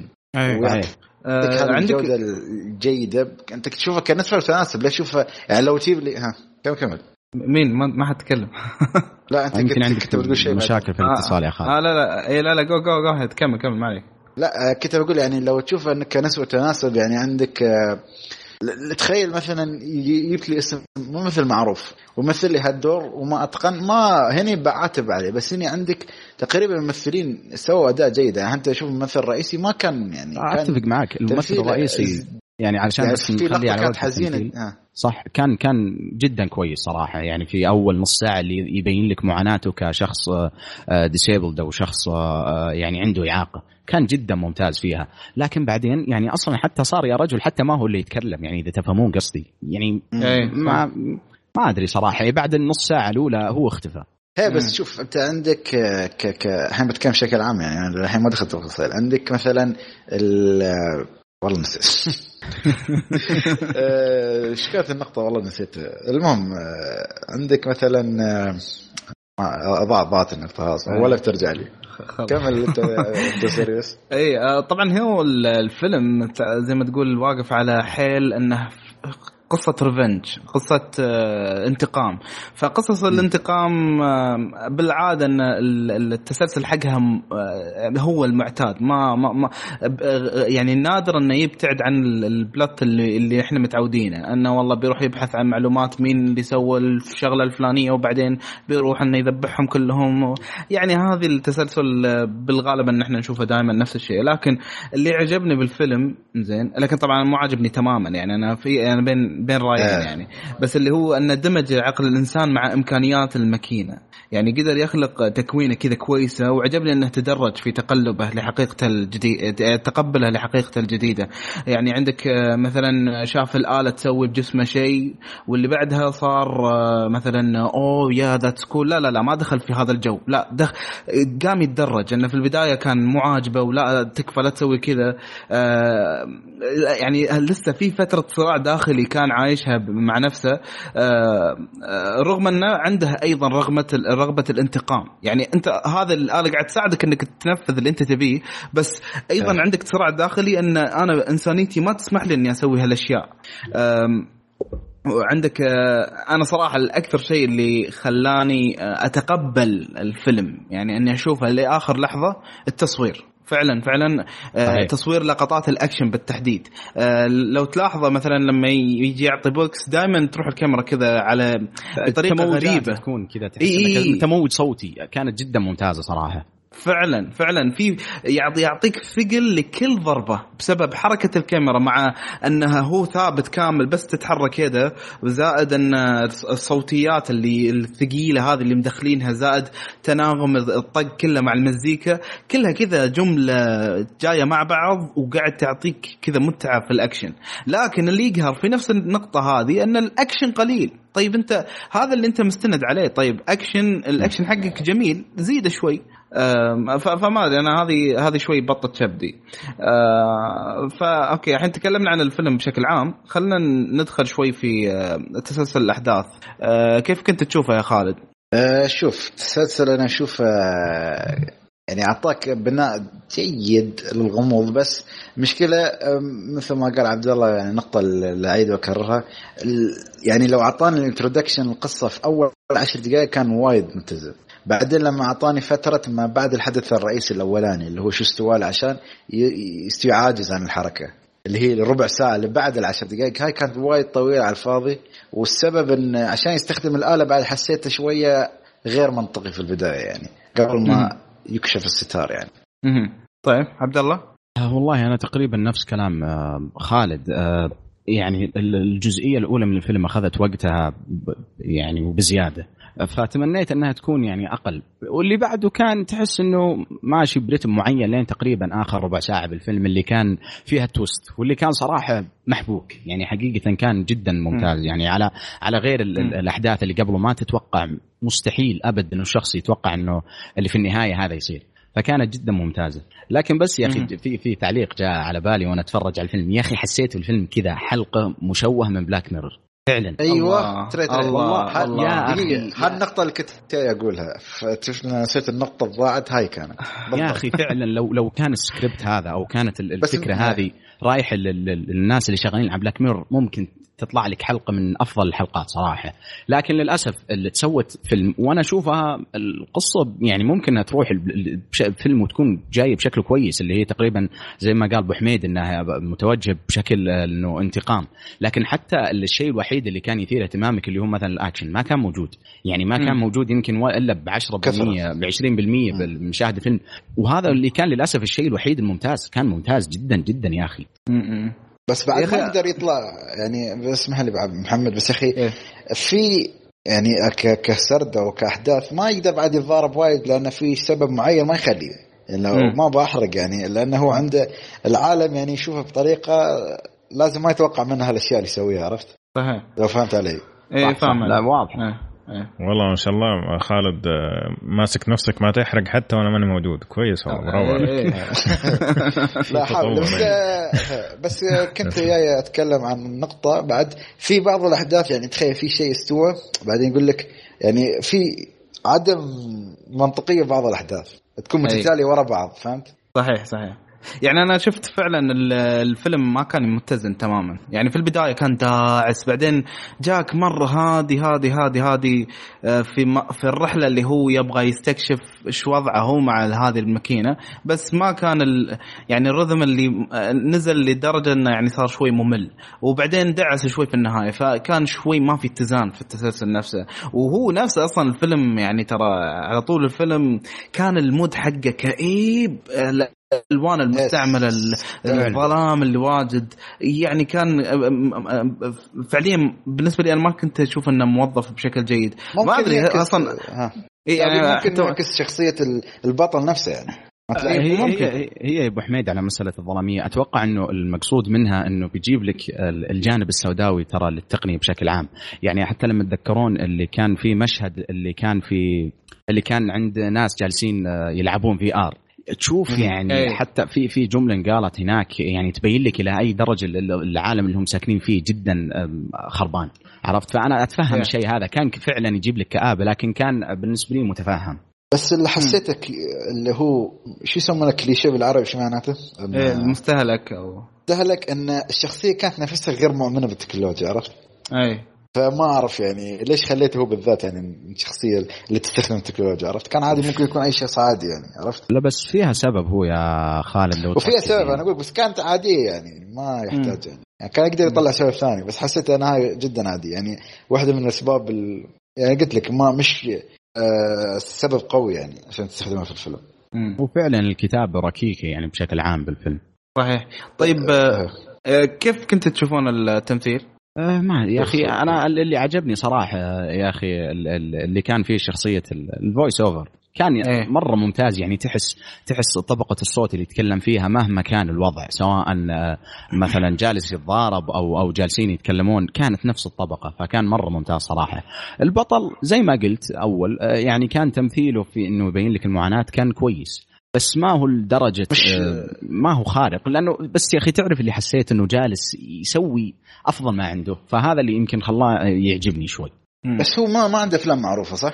أنا أتوقع يمكن أشهر دور طلع فيه طلع فيه سبايدر مان هوم كومينج اللي كان على أساس إنه مساعد مايكل كيتن وكذا عشر دقائق أصلا وخلاص وزحلقوا هو اللي كان مع الأسمر صح؟ ايه اللي كان ايه اوكي اوكي تمام. ما ادري حسيت كاني شفت فايكنج بس ما اعتقد لا لا امم شوي هو فعليا يعني هو ترى تقريبا ممكن هو واحد واثنين بس اللي كان ها جيدين في الفيلم بس باقية ممكن حبيبته آه ما ادري ما شفت كفايه ما اتذكرها ايه. فانا الصراحه الباقي كنت مره متنرفز منهم احس كني ما ادري قاعد اطالع لي كذا. تعرف لما تشوف الاي اي اللي الغبي اللي يكون في, في الالعاب شلون كذا يتصرفون اي كذا كيف تشوف الشخصيه المخترع يعني مثلا المخترع, المخترع يا الله كان يعني ينطبق عليه الكلام اللي قلته هذا بالضبط. ايه والله من أسوأ ما هو أسوأ الصراحة واحد كان في الفيلم يعني حتى الناس اللي كانوا مأثرين على الشخصية الرئيسية اللي يحقونه هم كانوا أفضل منه يعني مرة على بعد. طيب كيف كنتوا تشوفون الإخراج؟ الإخراج شوفنا بالنسبة عندي أفضل نقطة يعني في الفيلم كله طريقة التصوير أول ما قام بعد الحدث الاستوالة يعني بعد ما زرعوا شيء تقني فيه أول ما قام م. يعني حسيت أنا صدق كأنه رجل آلي لما مشيت ما أنا ما أعرف كيف ضبطوها كسي جي آي ولا مش فاهمة لين الحين ترى ما ما تأكدت من النقطة يعني إن طريقة حركته هو وكيف كاميرا الحقتي خطوة بخطوة كان يبين كان إنسان أول مرة يمشي في حياته مش كان كان بني آدم من قبل يعني خاصة مبين إن هذا مش بني آدم حتى طريقة قتاله لما تلحقه في الكاميرا مثل ما تقول في القتال كان وايد جميل. وحتى التكنولوجيا مع أنها كانت مش موجودة بكثرة في الفيلم الأشياء اللي هي الطاولات والسيارات بس بعد كان تنفيذها وتصويرها كان حلو يعني. هو أصلا هذا هذا اللي عجبني فيه إنه ما استعمل التقنية إنه يلا خلنا نستعملها عشان أقدم الأحداث أصلا. شوف هو في نقطة يعني أنا بين وبين يعني بالنسبة للمخرج يعني أحسه في مواطن كان مرة مركز فيها ومواطن كذا كان ساحب عليها فطلعت مرة مرة مرة رخيصة. وعلى فكرة أصلا ميزانية العمل ترى تعتبر يعني قليلة اللي هو خمسة مليون فقط ف... ف... إيه تحسها كذا في كيك ستارتر كذا جابوها بس لا بس إن... خليتني بالعكس أقدر العمل أكثر من ناحية إن... فعلا إيه فعلا فعلا صح يعني أنا أقول لك أنا هو أحس إنه ركز على إنه يطلع بسيط بالفيلم يطلع بالأكشن بشكل جيد لكن بالجوانب الأخرى ممكن ما أدري ظلمه أن البجت قليل ولا أنه ما ركز فيها بشكل جيد أو مثلا زي زاك سنايدر اللي يجيب لك المشاهد أكشن كويسة بس باقي الأشياء يكون خايس ما أدري الله أعلم بس أنه يعني أنا هذا اللي شفته يعني أنا متفهم النقاط أنا أعرفكم يعني تقريبا أراكم أغلب السلبية في الفيلم بس أنا اللي ممكن خلاني دافع عن الفيلم أكثر النهاية ممكن النهاية خلتني شوية أغير رأيي فهمت علي؟ ما أعرف إذا أنتوا هل حسيت النهاية مرضية كفيلم ولا لا؟ بدون حرق طبعا يا عبد الله يعني زي ما ذكرت أنا قبل التوست اللي كان في النهاية كان كويس يعني صراحة كان مرة حلو وغير متوقع أبدا يعني كذا تحس إنه ديفيد فينشر جاء في آخر عشر دقائق قال جيب الفيلم خلينا نشتغل عليه. ففعلا كانت النهاية تشفع بشكل بسيط لكن لما أنت يكون عندك ثلث الفيلم راح راح على أشياء ما لا داعي عرفت اللي زي ما يمكن أنا أزعجتكم في في النقطة هذه اللي هي المقدمة، أنا كان مرة زعجتني صراحة. فحتى لو كانت النهاية كويسة زي هذه ما تشفع لك. لكن الأكل اللي بتيسه ولا؟ والله للأسف لا يعني على اللي تعرف ال... لا قلت ماما كذا أنا أنا جاي على أساس الفيلم يعني مرة راح أخش جو، فتعرف اللي قلت ما أبغى يعني أطول، فأخذت أقرب شيء. فلما جيت قلت يا رجال ليتني رايح متعشي مفتك و... لا بس أنا أحس الظلمة يا أخي بالنسبة لي تصنيفه، لأنه كان مكتوب بهرور. أنا من صبح ترى تري الرعب ما يعني جو... ولا كان لا مصنفونه يعني غوري ولا اللي هو دموي مش مرعب، يعني ما كان في صراحة بالنسبة لي ما كان يعني أنا صراحة من الناس ما يعني تعرفون إني ما ما استسيغ أفلام الرعب يعني أو خواف يعني مختصر ما شفت يعني شيء خوف فيه. شوف أنا أنا واحدة من الأشياء اللي أثرت فيني كثير يعني استمتاع الفيلم اللي هو إني دخلت شوي هايبت شوي، يعني جاني أكثر من واحد وقال لي لا يفوتك أكشن رهيب وكذا، دخلت إنه يعني خلاص بعطيه ثمانية ولا تسعة بس يعني ما أدري أنا شفت أقل من عادي يعني حتى بس يعني عادي إلى سيء. أنا مشكلة عكسك عرفت إيه؟ أنا عكسك بالضبط إيه؟ ما كان عندي أي فكرة عن الفيلم إيه؟ قلت لك أنا بن... عكسك بالضبط، أنا ما كان عندي أي فكرة عن الفيلم بس شفته شيء بس شفت التصنيف وشفته حد لا شفت الدعاية ولا شيء عرفت، عشان ممكن مثل ما قلنا قبل كم حلقة إن هاي مشكلة تريلرات ولا مثل ما أقول لك الحماس الزايد ممكن يطيحك أو يدمر معنوياتك لما تشوف فيلم متوقع م. شيء وتشوف شيء ثاني عرفت. طيب آه خلونا نسأل أسئلتنا المعتادة، آه هل في في فيلم تعري؟ آه لا ما أتوقع م. أنا ما أتذكر أن أنا شفته قبل أسبوعين فما أتذكر النقطة. آه هل في الفيلم بذات كلام؟ ما شاء الله تنسيت يعني آه أيه ما أدري من أسبوعين والله شفت واجد أشياء صراحة. بدأت كلام ما أتوقع يعني ممكن فيه كذا كلمتين ثلاث بس لا لا في أكيد يعني يا يا طيب هل ينفع للمشاهدة الجماعية؟ هو ينفع وما ينفع لأنه هو شوف الأكشن اللي فيه حلو عرفت، والفيلم مدته ساعة ونص يعني حلو ممكن، لأنه تعرف النص ساعة الأولى الأولى لو هضمتوها كذا اللي بعده ما هو سيء يعني ما هو مرة سيء عرفت. أنا قلت لك أنا صح مثلا كلام عبد الله يعني اسمح لي قلت لك إن مدة الفيلم هي من الأشياء اللي ممكن تشفع الفيلم، يعني لو كان ساعتين صدقني بغير رأيي يعني عرفت، ساعة ونص خفيفة كانت. طيب فهل تنصحون بالفيلم؟ أنا بالنسبة لي لا صراحة يعني أنا لو كان كذا يعني شباب مستمعين يبغون يشوفون أقرب فيلم ويكون قصير ممكن هذا الفيلم، بس إنه أنصح شخصيا لا لا أبد صراحة. امم انا شخصيا ايضا اي ذكر انا انا شخصيا ما يعني اذا بس تبي تشوف اللي هو ما ادري انا ودي كذا اسوي كومبايليشن حق مشاهد الاكشن واشوفها بروحها كذا ما ادري ودي كذا، هو اكثر شيء رهيب في الفيلم فعلا لما تجي مشاهد الاكشن تلقان على طرف الكرسي لكن بعدين خلاص اللي ابدا طقطق بالجوال حتى ف فيا هذا كان فيلمنا اللي هو الفيلم الثاني اللي هو فيلم أبجريد، وما أدري أبو عمر موجود كلبه إيه أبو كلبه لا لا لا مش شوف مش لهالدرجة أوكي ممكن أتفق معك سيء بس مش لهالدرجة. طيب كويس إنه ما لقيت وقت إني أشوفه، شكرا لكم صراحة هذا من الحظ الحمد لله. طيب أنا حب أنا حب أشكر بس اللي اقترحه يعني مين اللي اقترح الفيلم؟ لا تكفى وانت بعمر يعني تقتل علينا فيلم زي هذا ما تفرج عليه انا انا اه محمد شوف الاقتراح انا اشكرك يعني عجبني صراحه المشكله دقيقه سؤال سؤال كيف اقترحته وانت قلت لي اياه هي عادي بعد دائما نكون ايجابيين اه ما كنت اي لازم كذا نجينا فيلم نخسف فيه يا اخي ذا جيم بس رفعنا فيه الحين لازم فيلم يعني عشان نكون نبين احنا مستقيم ما هو دائما رفع اي يعني تجيب مثلا في حلقه واحده ذا روم وذا ديزاستر ارتست ولا احلى لطيفه جدا ما حنسويها بس كويس. لا هاي اذا سووا جزء ثالث من ديزاستر ارتست نشوفه ايدي. طيب يعطيكم ألف عافية شباب صراحة أنا استمتعت بنقاشكم وواضح إنه يعني ما شاء الله عندكم إمكانيات ما يحتاج إني أضبطكم يعني شفت كيف مستمعين الكرام شفت كيف شباب الأفلام ممتازين بس عشان نقول لكم نقول لكم أفلام أحسن بودكاست في العالم ما تسمع فعلا. طيب إحنا مفروض يصير لنا سبين أوف أصلا خلاص نسوي نسوي كشكول أفلام قديم, كشكول أفلام أبيض وأسود, كشكول أفلام نترات. يلا يجي ونلغي باقي البودكاستات. إذا عجبتكم الفكرة مستمعينا الكرام أعطونا في التعليق, وما عليكم بكرة تصير كل موضوع في يدي, ترى الباقيين ما موجودين في الصورة, فهذا الوقت اللي إيش اللي أقدر أخرب فيه كشكول ولا أضبطه على كيف. فأي اقتراحات عندكم أعطونا ونفجرهم كشكول. طيب يعطيكم ألف عافية شباب. تكلمنا عن أول شيء كان النقاش عن السينماتيك يونيفرسز ولا العوالم السينمائية, بعدين تكلمنا عن فيلم The Game من التراث من عام ألف وتسعمية وسبعة وتسعين, بعدين فيلم اللي نزل بلوراي مؤخرا The Upgrade زي ما سمعت الشواق بشوية, وكان عندنا شطحة سوينا ريفيو سريع ل The Equalizer تو, قلنا راح تشوفوا عشان يعني صحتكم النفسية. وخالد ما عاجبه الكلام, لكن هذه الحقيقة المرة The Equalizer ما يستحق انك تشوف الا اول خمس دقائق منه.